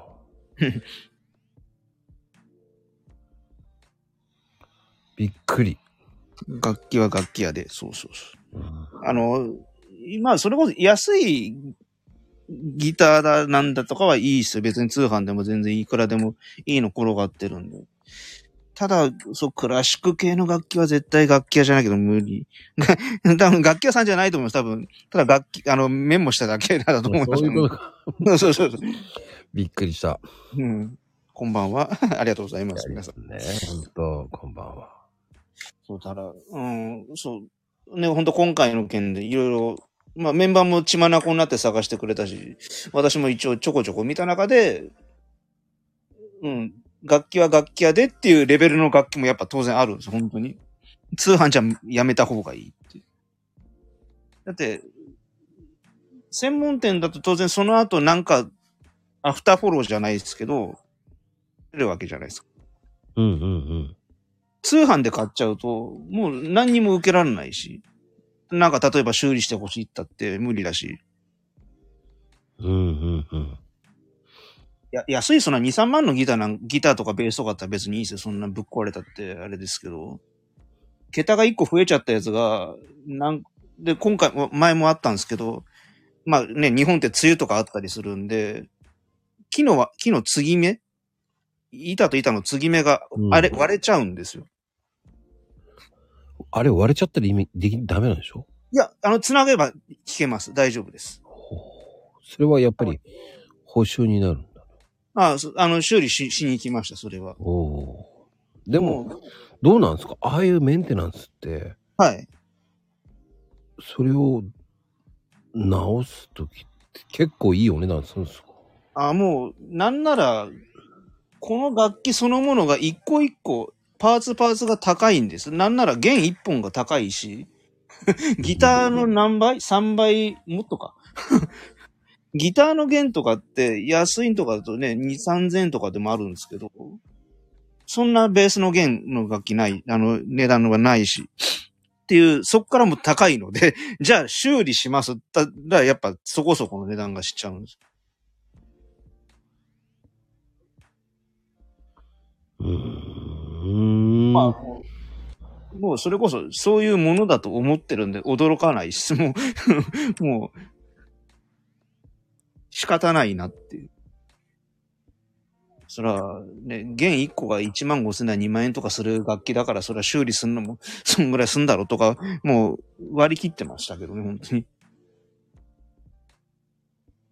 うん、面白いっていうわけじゃないけど、すごい話だよないや、まさか、ねそんそんな楽器と5年も6年も付き合った私も思ってませんでしたけどね。タイムマシンがあったらえ言ってやりたいですけどね。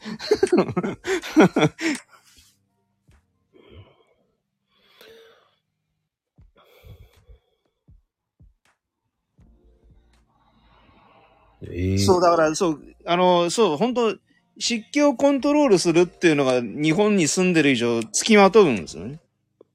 うんで、バイオリンはまだ、まあ、手頃な、コンパクトなサイズだからいいじゃないですか。なんうん、まあ、これも多分対策あると思うんですよ。それこそプロの人は、プロの人は多分対策取ってると思うんですけど、そんなね、サラリーマンが週末でやってる程度のそんな 人がそんな環境整えられるわけもな いし。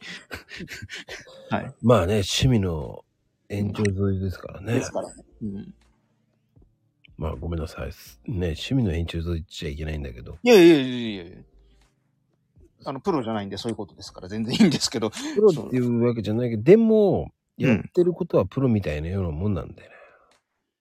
なんたらいいんですかその、だから、要は、プロじゃないってのは、別にそれでお金を得てないからプロじゃないって思ってるだけなので。うーん。まあじゃあ、プロアマですかね。そうですね。なんならだって、要は、それで飯食ってるわけじゃないので、あの、おひねりとかね、もらうことだってそんな、一緒に何回かしかないし。だから、これで収入がない以上はプロじゃないと思ってるんで、そういう意味ではね。でも、いざステージ立ったら、もう、と、なんならだって、隣で、隣だけど、その日対バンした人間食ってやろうぐらいに思ってる、思ってやるんで、それはもうだプロと意して、意識してやることなので、うーん。アマチュアだからなんとなく流していいやなんて絶対思ってやっちゃダメだし、やってないし、そんなことは。セミプロとも、だから、セミプロも結局、お、まあ、稼いでるわけですね。それでそうそうそう。うん。私たちは、私は別に、それでお金を稼いでるわけじゃないんで、プロっていう称号をつけちゃいけないです、それは。本当だ、趣味の延長でいいんです、全然。そういう意味では。ただ、ステージで呼ばれて演奏してるときは、誰にも負けないつもりでやらなきゃいけないから、そこはプロ意識としてやらなきゃいけないよっていうことなだけです。収益化しないですよ、そんな。あ、一応、うちのバンドのね、なんか YouTube チャンネルってありますけど、うん。それはね、やっぱね、なんなら今週のライブだって熊谷なんてそんないいろんな人来れるような場所じゃないんで。でも、呼んでくれた方は、それこそ日本で一番有名な、ロカビリー業界で有名な方なので、もう誰もが知ってる方ですから、なんですけど、ってなったらやっぱ YouTube、ね、今のご時世 YouTube があったら、後で上げれば誰でも見れるしっていう。うん。そう、ステージ、そう、ステージに上がったらセメントですから、それは、うん。それはぶっ壊しますよ、相手の、うん。中途半端な人間を。そのつもりでやらないと、食われちゃうからね。そ、それこそ昔そんなこと言われたんです、本当まだ、ギター始めたぐらいの時かな。ライブや、なんか出始めた頃とかに、控え室とかで、やっぱ、やるからにはそのぐらい思ってなきゃダメだよって、ポロって言われたことが、うん、ずっと引っかかってるし、ずっと覚えてるし。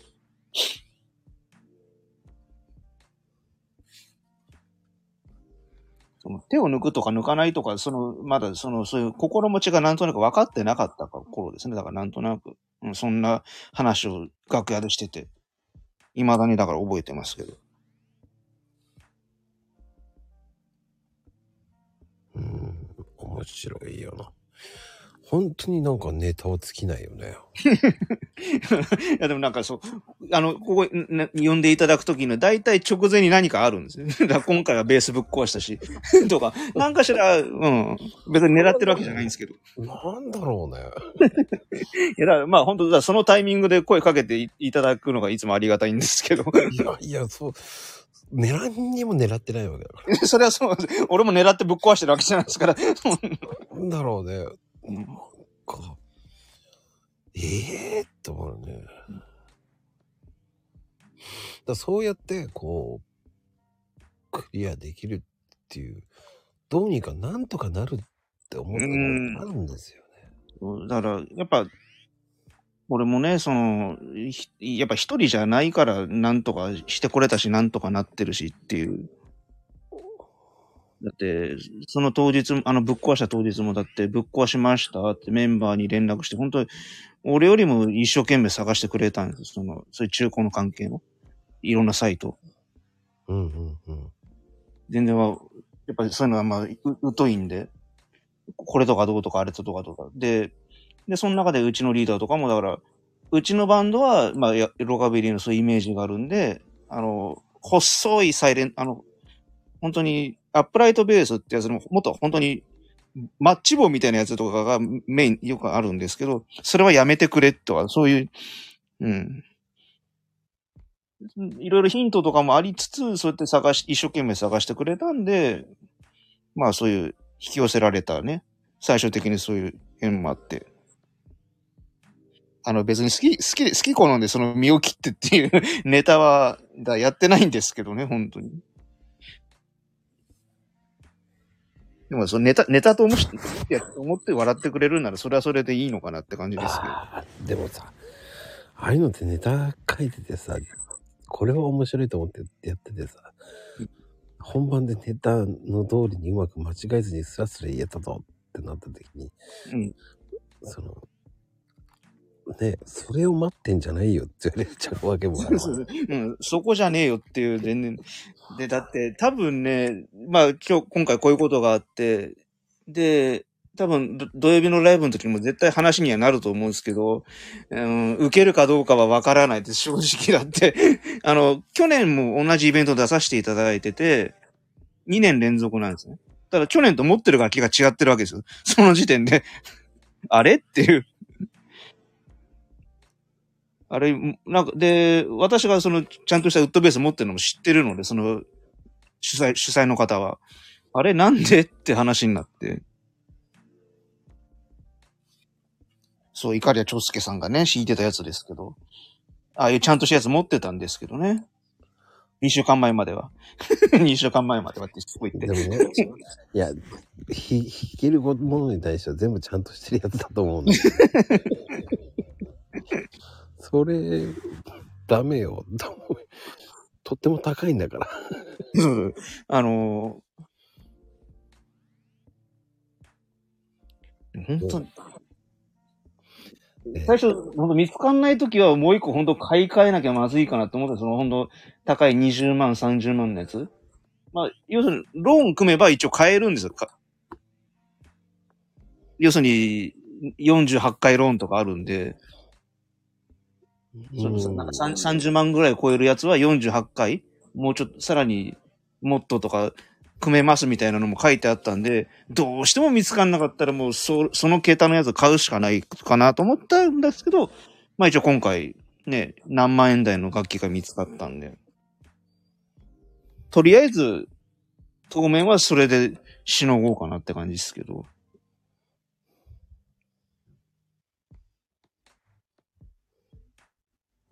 ただ、あの、やっぱ、正直音はしょぼいなって、その欲求、欲求っていうかなんかね、あるので、いつかは買い直したいなっていうのはもう、もう、まだい買って2週間とか1週間しか経ってないですけど、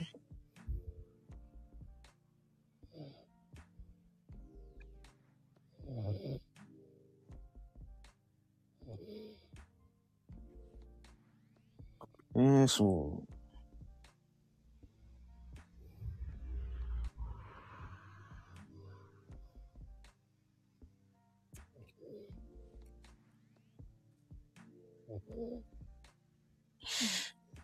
うーん、そっか。うんん。だから巡って巡ってくるっていうのはすごいなぁ。まあ、本当に、いろんな人にね、関わってお世話になった中で、そういうアクシデントもありつつ、まあ今日こうしてここにいますけど、はい。ありがとうございますって感じですね。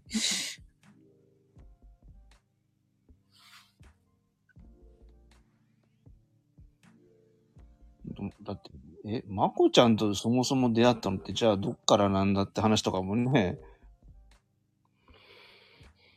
もうちょうど2年ぐらい前ですよね、だって。ああ、何きっかけになるんでしたっけ？でも、うん。X では繋がってたでしょ？あ、そう、そうだ X です。そうそうそうそうう。ん。X ではもうその前から繋がってたわけ。あはいはいはい。うん。ねこう、ずっとこう、つかず離れず、でしたね。なんかのイベントにたまに参加させてもらうことがあり、ね、週末限定のとか、とかぐらいですけど、そこだけだ。ね、そこが終わったらまた、なんとなく、つかず離れずな感じだったと思います、多分。うん。うん。もうそれで2年だもんね。そうですね。すごいよね。うん。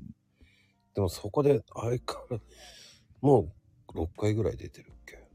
ありがとうございます。そのうち、どれだけアクシデント持ってんだって。いやー、うーん。あの、本当に別に、うん、まあね、身を切ってどうこうしてるつもりは全然ないんですけど、そうなっちゃってるんでしょうがないんですけどね。まあいいんじゃないですか。あの、ほら、ここに出てくる他の皆さんみたいになんかね、仕事とかそういうのでなんか、あんまちゃんとした話はまともにできるのは何もないんで、いや、それ、そんなことないじゃん。だってそこの回避と、回避っていうわけじゃないけど、その行動力っていうのもすげえと思うし。その、やっぱり動けない人っていっぱいいるわけだから。はい。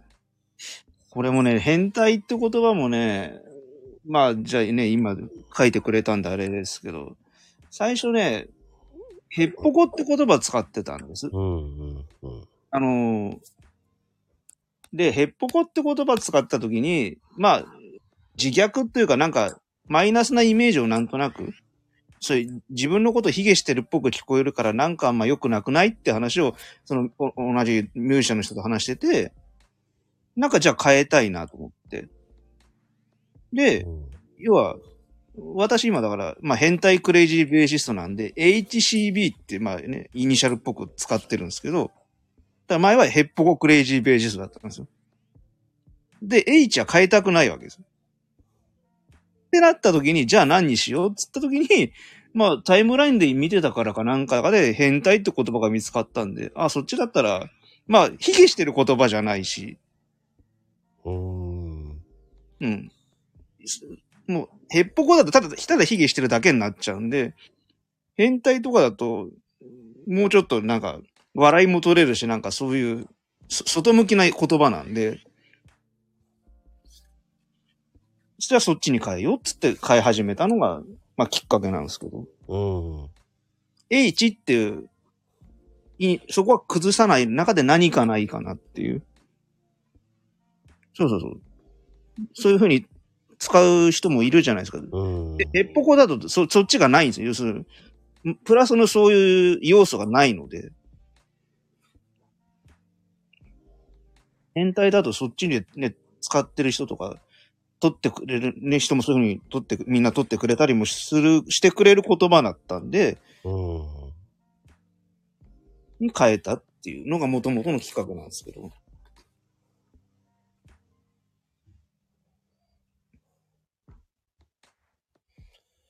すごいよな。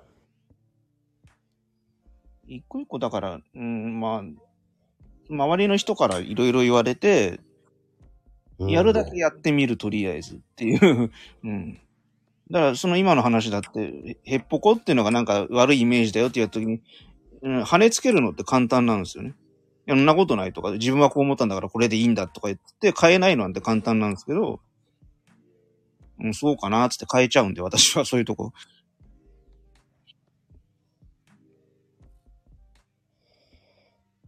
うーん。それがまた、シーマピョンの魅力であるかもしれない。うん。あの、うん。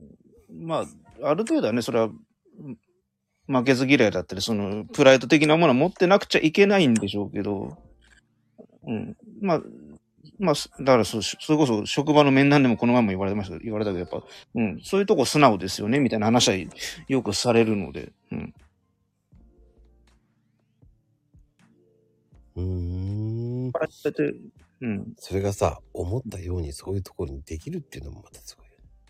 あの、いや、変えてみてダメだったら戻したらいいぐらいかな、しか考えてないんで。でそこが、だからそこがすごいよね。変えてダメだったよっていう、そこ。だこれね、本当に皆さんがこう、ね、やらない理由を書いてる人もいるんだけど、うん。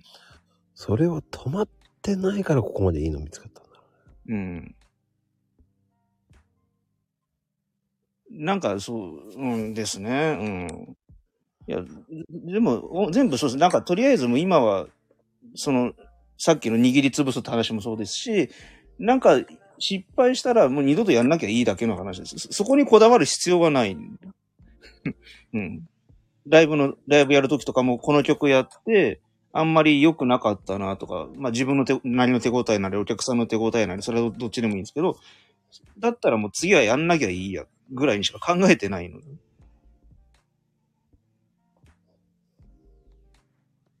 思い入れのある曲はそれはそれで大大切にしたいって、それは後々出てくることもあるんですけど、そこはもう自分のさじ加減だし、別にっていう。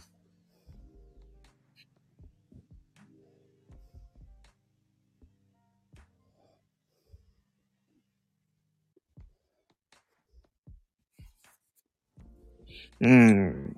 そこでと止まってるわけにもいかないしね。うん。それがすごいと思うよ。止まる、止まる理由を作りたくなるじゃん。うん。うんそうそうそう。なんかね、止まってた、なんか、そこのこだわりがプライドですみたいな言う人もよくいるんですけど、うん、まあ自分もそうじゃないし、うん、そう言ってるところでなんか、そう言い切れるだけの腕もない、ないしなとか思う、自分はそう思ってるんで、よりはもうちょっとなんか、それよりもなんかね、変えて面白くなるんだそっちの方がいいやぐらいに思っちゃうんで。うん。そここだわってね、あんまり面白くないよりは、なんか別なことして面白くなるって、だったら、うん、どんどん変えちゃいますけどっていう。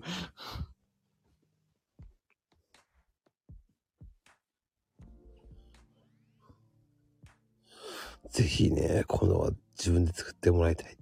多分大変だよね。うん、いや、だから、それまでに何個も失敗しますよ。それは失敗するし、それは怖い、失敗することは怖いので。怖いですけど、だからまあ、両方見えれて、み、み、両方味わったことがあるから先に行けるんですね。変えて成功して楽しかった思いもしたし、ししたから、その、その前段階で失敗したことを、もう、とりあえず乗り越えられるというか、そこで止まって、そこから先の経験をしたことがないと、もう多分、それはね、怖いことしか頭にないんで、それはやりたくないでしょ、誰だって。ってなっちゃうんでしょうけど。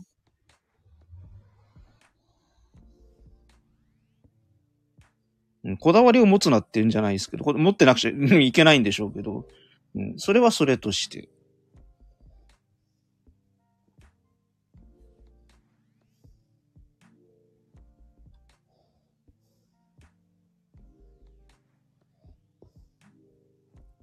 うん。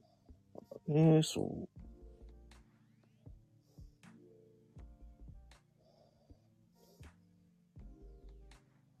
あんまりね、まあ、マグロじゃないですけど、止まったら死んじゃうので、まあ、そその辺は、こう、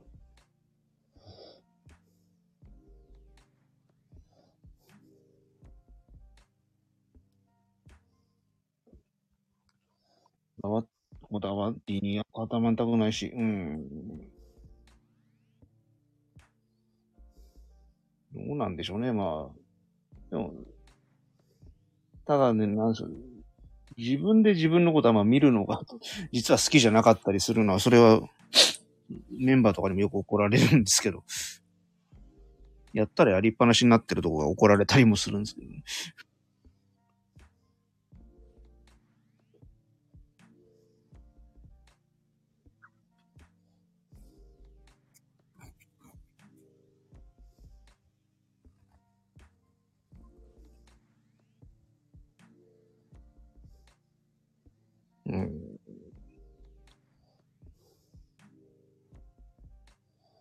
そんな感じで、そうそうそうそう。ね。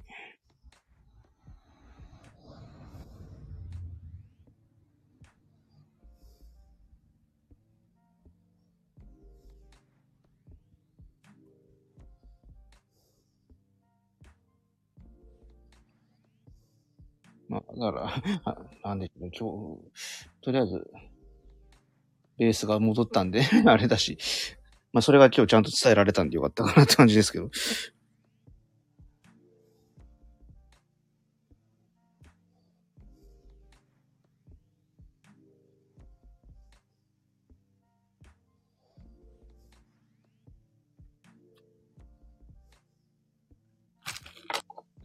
まこちゃん疲れてるかな？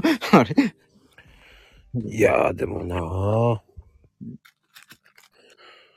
すげえなーと思っちゃうよ。感心するなーと思っちゃって。うーん、いや、ありがとうございます。あんま感心されるのは得意じゃないかったですなんですけど、だってさられるのはもともと得意じゃなかったりしますけど、はい。うん。柔軟にできるし、っていうのもそうだし、うん。すごいよね、と思うん、いや、ありがとうございます。多分ですけど、あの、若い頃全然そうじゃなかったんです。20代とか。う。うん。やっぱ、10年前に一回大病、大病じゃないけど、入院して死にかけたんで、そっから変わったんです、もろもろ。もう、だって明日あるかどうかわかんないってなったら、あんまりしょう、ね、先のこと考えててもしょうがないし、つったら、一個一個、どっちが面白いのかって考えるスタンスに変えてってるんです。多分。うん5年後、5年後がどう面白くなってるかじゃなくて、明日とかその目の前に控えてることがどっちをどうしたらが面白いのかっていう。で、やってみて、つまんなかったらもう次やんなきゃいいし、面白かったらそれはそれで残せばいいしを、短いスパンでやってるっていうことですね。うーん。その、10, 10年、あの、震災のあった年に、あの、あの、ワンマンライブで4時間ぶっ続けぐらいで曲弾いたことがあって、そ、それのリハをこ時ぐらいで、なんか、2ヶ月ぐらいかな。相当無理したんです。で、翌年ぶっ倒れて、ほんと死にかけたんですけど、そ、そっから、だから、もう、結局ね、とりあえず死なないで生きてるんで、ってなったら、うん、あんまり5年後、10年後とか言ってる場合じゃないなっていう。うーん。でもそれ倒れるまでいい。何？あ、ひどかったんですよ。その時は、ライブが12月にあったんですけど、で、9月からリハ始まったのかな ?40 曲やんなくちゃいけないんで。で、その時4人編成のうちの2人が平日仕事だったんで、リハがスタジオは平日しか入れないんですよ。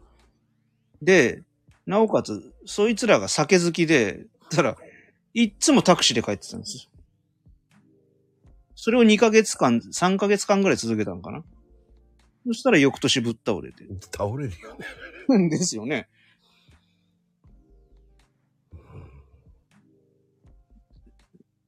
で、まあ、一応、その時はだから、まあ、急性虫垂炎でとりあえず、なんとか帰ってこれて今に至ってるんですけど、そこからでかい病気はしてないんで。ただ、ね、3ヶ月積みか、積み上げて、とかなんとかやって、つっても結局そうなっちゃうってなったら、あんまり先のこととか、それよりは、もうとりあえず目の前のことを一個一個こなしてって、つ日々が積み重なっていくんだぐらいに思うような考え方に変わったのかなっていう。うーん。なんかほんとイメージ変わるよね。ありがとうございます。そこ。やっぱりこう、全部プラスに変えたからこそそういうふうに言ってってるっていうのがなんかすごいよね。うんと、まあね、いろんな決断して、いろんな選択をして、いろんな決断して、途中でマイナスになったことは二度とやらなかったりとかしてた結果、今に至ってるので、うん。自分の好き嫌いとこだ、ね、自分の好き嫌いとかこだわりと評価され、ね、面白いと思ってもらえることって一致しないって分かったらもうやる気はないんで。だってそこでストレスになっちゃうじゃないですか。自分でやってても面白くないんだもん、そんなもん。うん。お客さんが面白いと思ってくんないことを自分がやってても面白くないんで。まあやる必要がないってなっちゃうんで。うんうんうん。だ、その、なんだろうね。確かにこう、うん、自分らしさっていうのも大事かもしれないけど、うん。そこにはこう、いろんなものが全部、ミックスされてて、そこの中でその、うん。こだわりの方にだけベクトルがガッていっちゃうと、見る人を置いてけぼりにしちゃうなっていう。っていうのはやっぱ嫌なので、うん、見てもらってね、面白いって指さして笑ってもらってなんぼなんで、うんやっぱうんバランスって大事だよね。だと思います。簡単じゃないんだよな、そのバランスって。だから本当そこに至るまでは、何度も怖い思いとか嫌な思いはしてきました。だまあ自分なりに。うん。うまくいかなかったなとか、うん。あ、この曲やんなきゃよかったなとか、全然いくらでもありますけど、これはでも、やって失敗したので、やんなかった後悔じゃなくて、やって後悔してることなので、うんうんやって後悔したからもう二度とやらないって、あの、潔く切り捨てられるし。いや、結局それ正論なんだよね。うん。やって後悔の方がいいもんね。うん。あ、こっちの方が面白そうだなと思ったらもうそっちを採用しちゃうんですよ。とりあえず、ね、天秤にかかって二つのことがあって。こっちは自分が好きだけどやってもあんま受けなさそうっていうことと、こっちはまあやって面白そうだったら、まあとりあえず両方いっぺん、一回両方ともやって、受けなかった方はもう次からやらなきゃいい。でもね、自分が好きであっても。うんそこのこだわりがだから人によってバランスが違うんでしょうね。自分が好きなんだから絶対どんなに受けなくったって置いてけぼりにしたってやるって人っていくらでもいるんで、それは。うんうんうんその決断力がすごいと思うよな。いや、誰もがこう、悩むからね。うんと思い、悩悩みます、実際。うん。でも悩むのが、あの、なん、わかんない。あの、その、やっぱ本本番前にそうやって悩んでるのがもう楽しいっていうとこもあって。だそれ、きゅだからそこがいける、そこの領域までいけるっていうのはすごいと思うし。いろんな人がほら、考え、考えすぎちゃって。あはいはい。そして、多分ね、そう考えすぎないんですか考えてるんですけど考えすぎないんです。どっかある程度まで行って、うん。うんってなったら、もういいってな、もういい、そう、もういいってなっちゃうんですよ。もう、どっか別な自分が、もういい、や、あの、いらないっつって捨てちゃうんで、うん。考えすぎちゃう。だから、それこそ、若い頃とか前はそ考えすぎちゃってたんです。で、でで結論が出ないで悩んでたりとか、うまくいかなかったりとかなったんですけど、やっぱ、うんその考えすぎるそこで長い時間取られるのが、なんか無駄な気がしてきたんで、だんだん。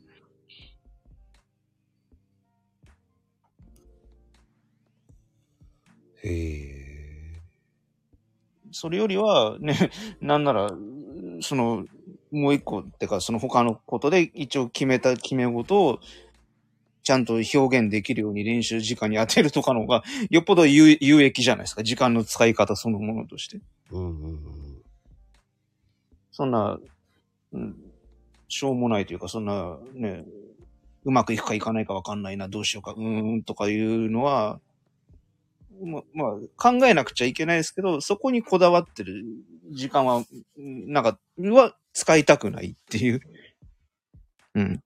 そう、過ぎないようにしない。うんうんうん。まあ、あの、なんなら、なんかそういう失敗を一昨日ぐらい仕事でもしたんですけどね。実は。え、そうなの？あの、まあ、ある英語の用語が出てきたんです。うんうん。で、なんか、なんか検索きっかけても出てこないんですよ。で、あの、まあ、で、どうもこれ出てこないなーつってわかんなくて、で、結局、それ調べるのに1時間2時間かぐらいかかっちゃうわけですうんよ。かかっちゃってて、で、他の仕事が止まっちゃってたんで、って言ってたら次の日、それと似た単語で、しかもそっちの方が綴りが合ってた単語が出てきたんですよ。ええー、とか思って、な、2時間返してくれ、昨日のとか、そういう。いや、でもさ、それって結構無駄なことや、やる。俺も結構無駄なことやるんだけど。うん。俺カレンダー作るにも、やっぱり、それだけこう、いろんなものを買うわけですよ。うん。でも、印刷会社によって違うじゃないですか。はいはいはいはい。そこなんだよね。だ結局、無駄なことやってるんだけどね。うん。でも、無駄じゃないんだよね、そういう無駄も。そう、無駄なことなんですけど、ほら、次の日に正解が分かってうん、自分の知識にもなったし、正解が出たんで全部仕事そのものとしてはすっきり終われたんで、無駄じゃないんですけど、ええとか思って。だって S が入ってたか入ってないかって違いですよ。単語で言ったら。嘘とか思って。力抜けましたもん。次の日。ある意味ね。いや、そうそう、結果的には学んでるってそうそう、そうなんです。そうなんです。結果的に学んでるからいいことなんですけど、えーって、そこかい。本当に、あの、確かに聞いてとかっていうのも大事なんだけど、遠回りするのも大事だね。そうそうそう。だそこをね、なんか、まあ遠回り、け結果とか家庭でも遠回りしちゃったっていう形がもう残っちゃってるんですけど、らそこにとらわれないことです。だから、もう、一応最終的な結論してうまくいったんだからいいじゃんで、もうとりあえず次に進もうよって話です。だから、今日の話の流れで言うと。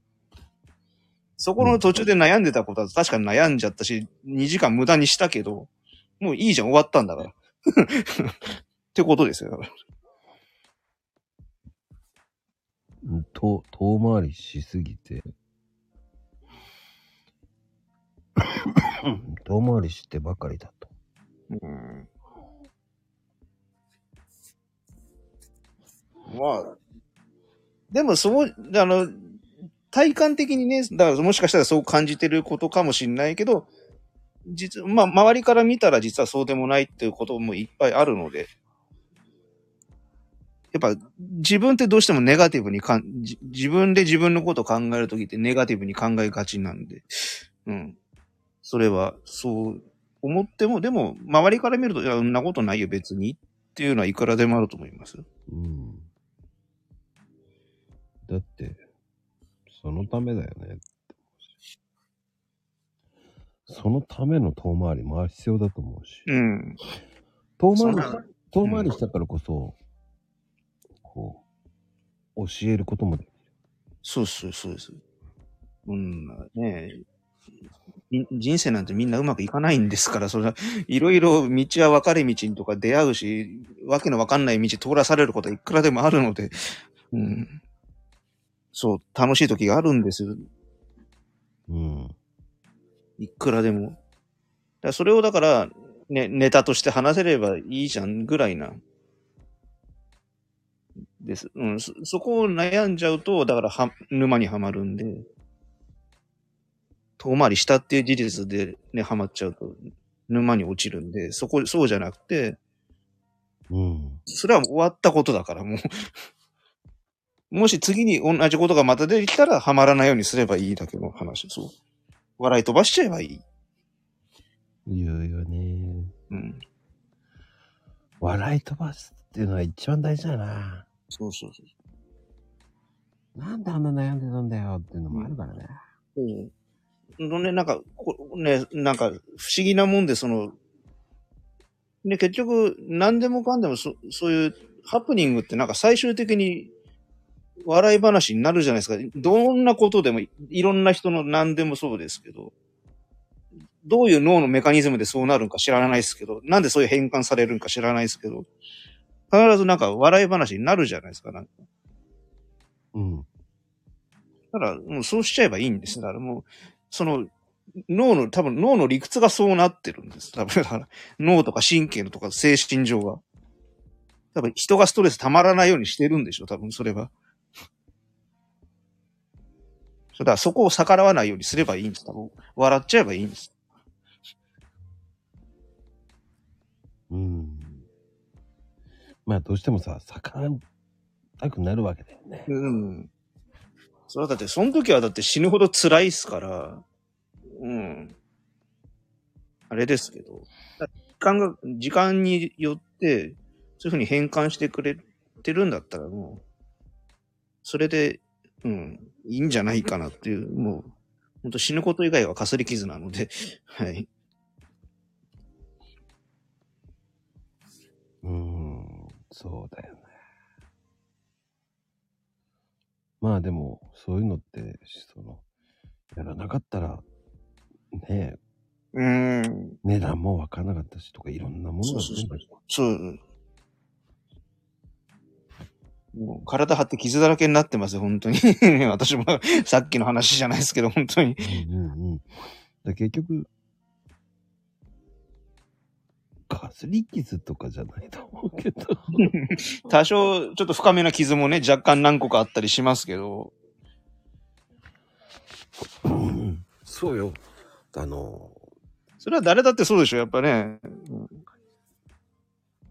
うん、でもそれが経験として財産と残るんだから俺はっていいと思う。うんなんならだってほら、そのさっきその10年前にその死にかけたっていう傷はもうだって、ん外傷の傷なんてもう一生残ん、一生消えないし、なんなら、うん。中水炎だからほら、ここ切ってる以上もう消えないわけじゃないですか。かすり傷どころじゃないですよ、それは。そうそうそうそれと、本当の、うんまゆみちゃんは本当のかすり傷なのかもしれないからね。うん 転んでばっかりだからだ。生傷が絶えないってね。うん誰よ、こんなとこにボルト置いたバカは。とか言って。私もおっちょこちょいなんで、それこそ生傷ってか、あの、よく爪の先が逆向けするとか、結構いろいろなんで、絆創膏とかいろいろ持ち歩いてるんですよ。うんうん。ポケット、ポケットじゃないなんかそれ専用のなんか袋みたいなの、ポーチじゃないですけど、なんか、い絆創膏と、メガネ拭きと、あと、あの、傷パワーパッドってあの、肘とかに当てるでかいやつあるじゃないですか、絆創膏のでかい。うん。それ一式持ち歩いてるんですね。で、それをなんか、なんかのことにこうやって、ちょこちょこやって、自分では何気なくやってると、だから周りからす見るとなんか女子力が高いとかよく冷やかされるんですけど、だから、そういう、そういう、いちいちそ、ね、私はだからね、そういうの備えてるだけでやってるだけなんですけど、なんでそんないちいち絆創膏とか、ちり紙とか、例えば、なんかね、食べ物をふ食べててこぼしちゃって慌てる人がいるじゃないですか。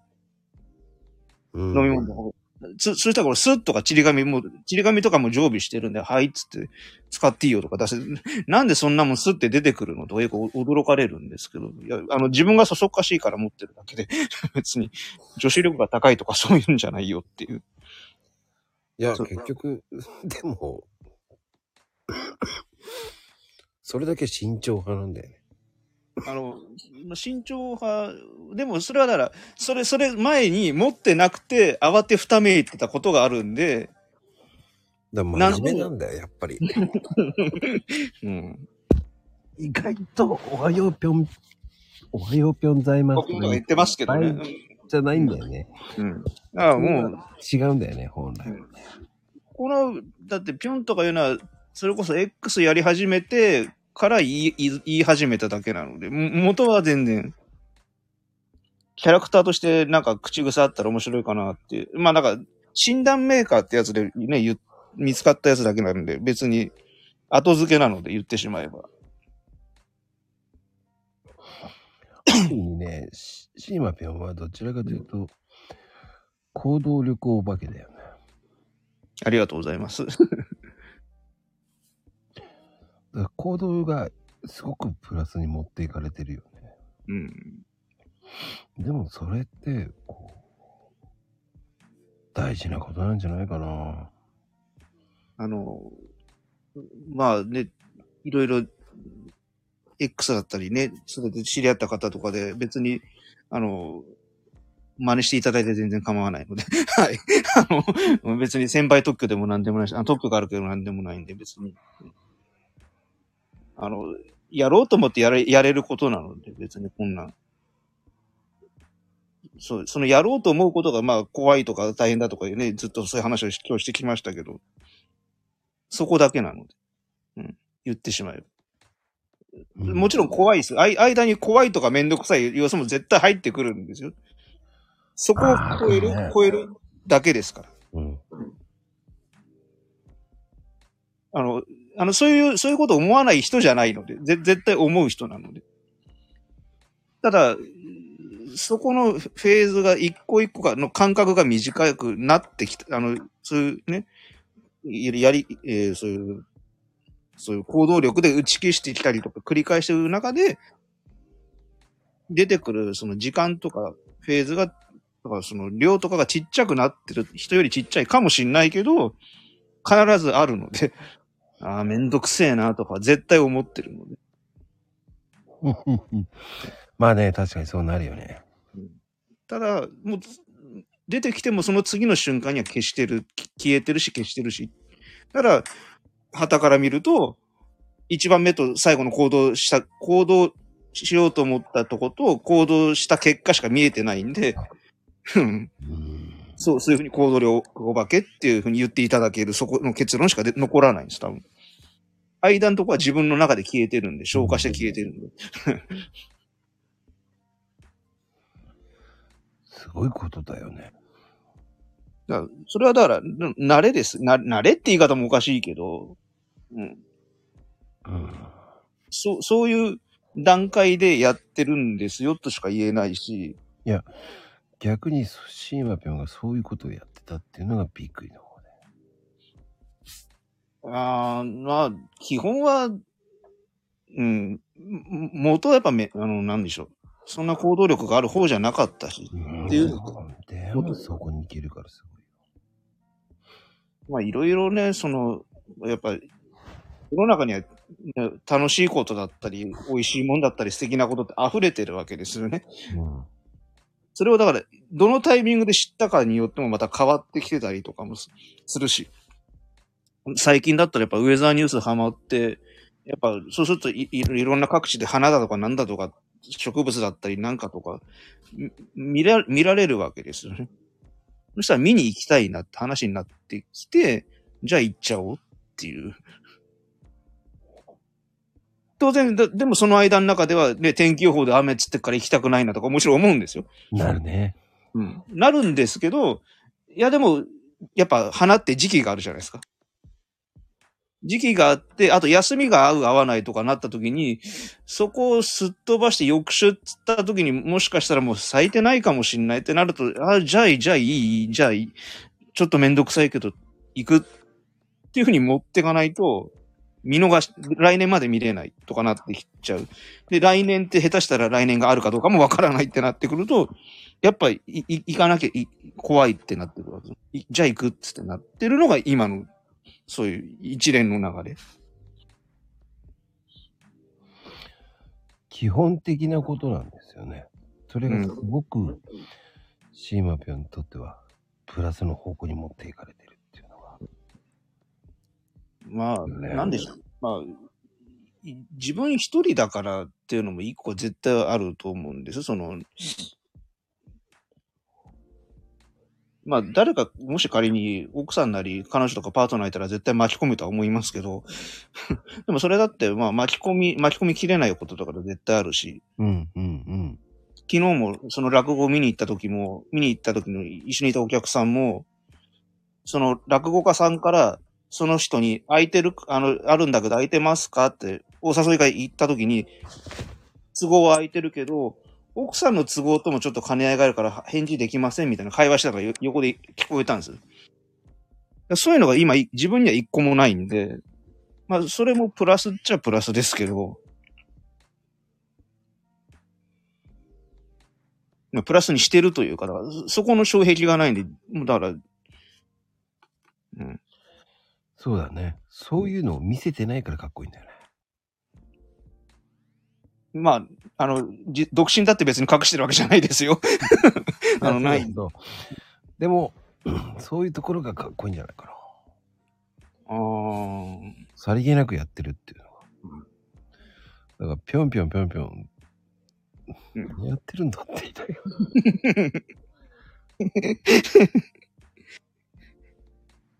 1から10まで、いいなんか、羊が、羊が1匹、羊が2匹みたいな感じで、なんかそんな、10個ぐらい並べる気ですか？これ、なんかそんな。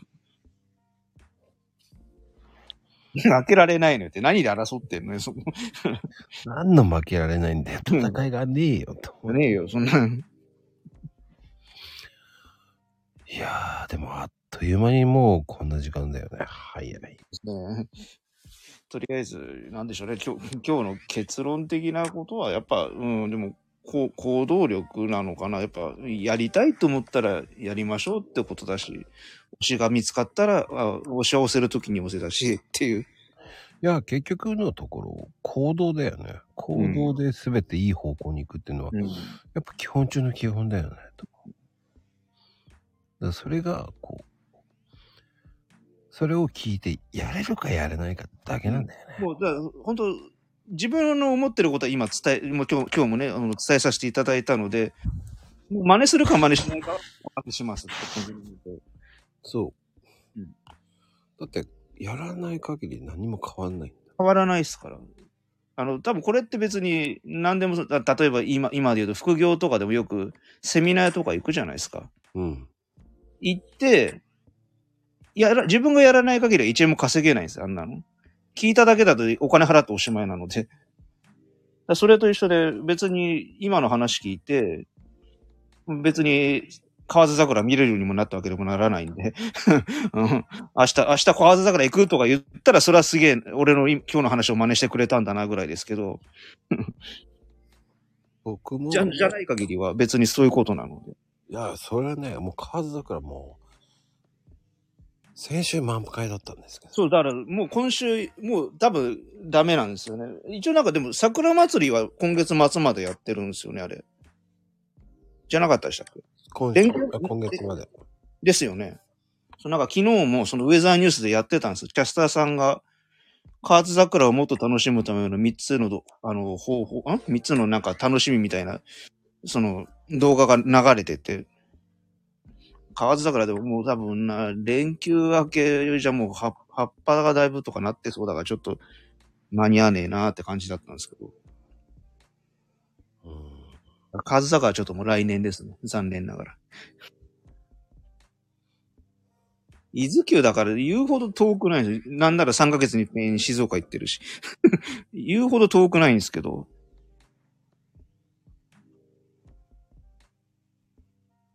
時期が合わない。合わないとこがそう。まあだからほら、だだだからこういうワマイナスのワードっていっぱい出てくるんですよね。うん。らそれをすっ飛ばしてやるかやらないかっていう話を、まあ今日させてもらう。まあ今日の結論じゃないですけど、そういうことです。ね。やらない理由を作ってるだけだからね。い今、本当に今自分で言って作ってました、本当に。うん。いやだからなんなら、今月末までは祭りやってるんだったら行きゃいいんですよ。行って、葉桜しか見れなかったな、っつったら、そこで一個また、あ、悔しいな、来年行ってやろうっていう思いも生まれるし、葉桜でしたってネタはネタでできるし。そうそうそうそまあ、そそれがまあ、行動力っていう話ですね。だから今日、今日のテーマに沿った話で言うと。う。そう。そう。その結果、いろんなことがついてきてるっていうね。いいことでございます。まあ、あの、まあ、あんまり ためになったかどうか、まあそういう、いやいやいやいや、十分ためになったし、とてもいい行動だと思うん。あの、もう、とりあえず、体一つあれば何でもできるので、元気があれば、とりあえず、時間はあるんじゃなくて作るものですので、う。ん。まあ今の話で何が必要かっつったら、元気な体と、うん。時間は作るもの。あるんじゃないんで、時間は作るもの。だから、あとは自分が体調さえ良ければ、はい。どうとでもなります。あとは、その、い、い意識の中で握りつぶせるかどうかですね。うん。言い訳を握りつぶせるかどうか。う ん強いて言うんだ。そ、そ、その二つぐらいかな。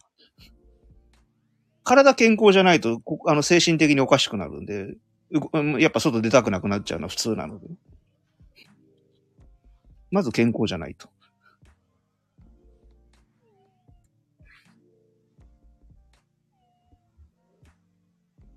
ということでございます。はい。いやー、面白かったよ。いや、あっという間の2時間超えですよ。多いですよ。はい。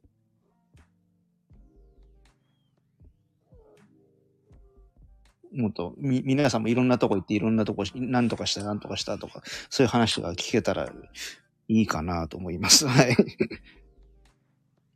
あの、全然もう、あの、ま、もう、負けらんないとか思って、い、いく、いどこどこ行ってきた、驚かしてくる、欲しいです。弾丸旅行してきたと。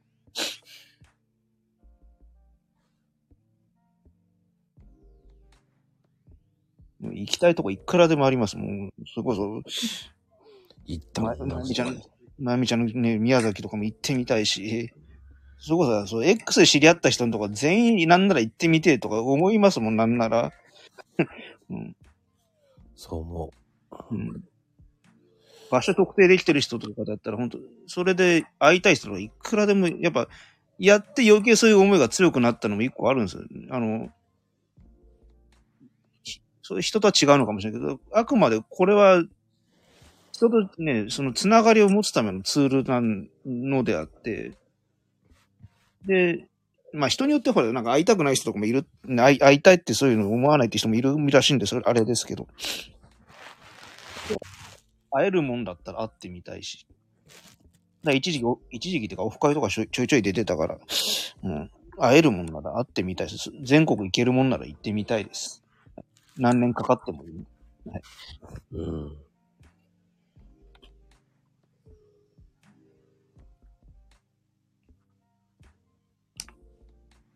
うん。いやー、でも今日はすごい内容の濃いお話できたね。はい。いやー、またまた第3弾も楽しみにしております。はい。今日のゲスト、シーマピョンでした。遅くまでありがとうございます。皆様。ありがとうございました。皆さんもありがとうございました。はい。ではでは、おやすみカプチーノー。おやすみカプチーノー。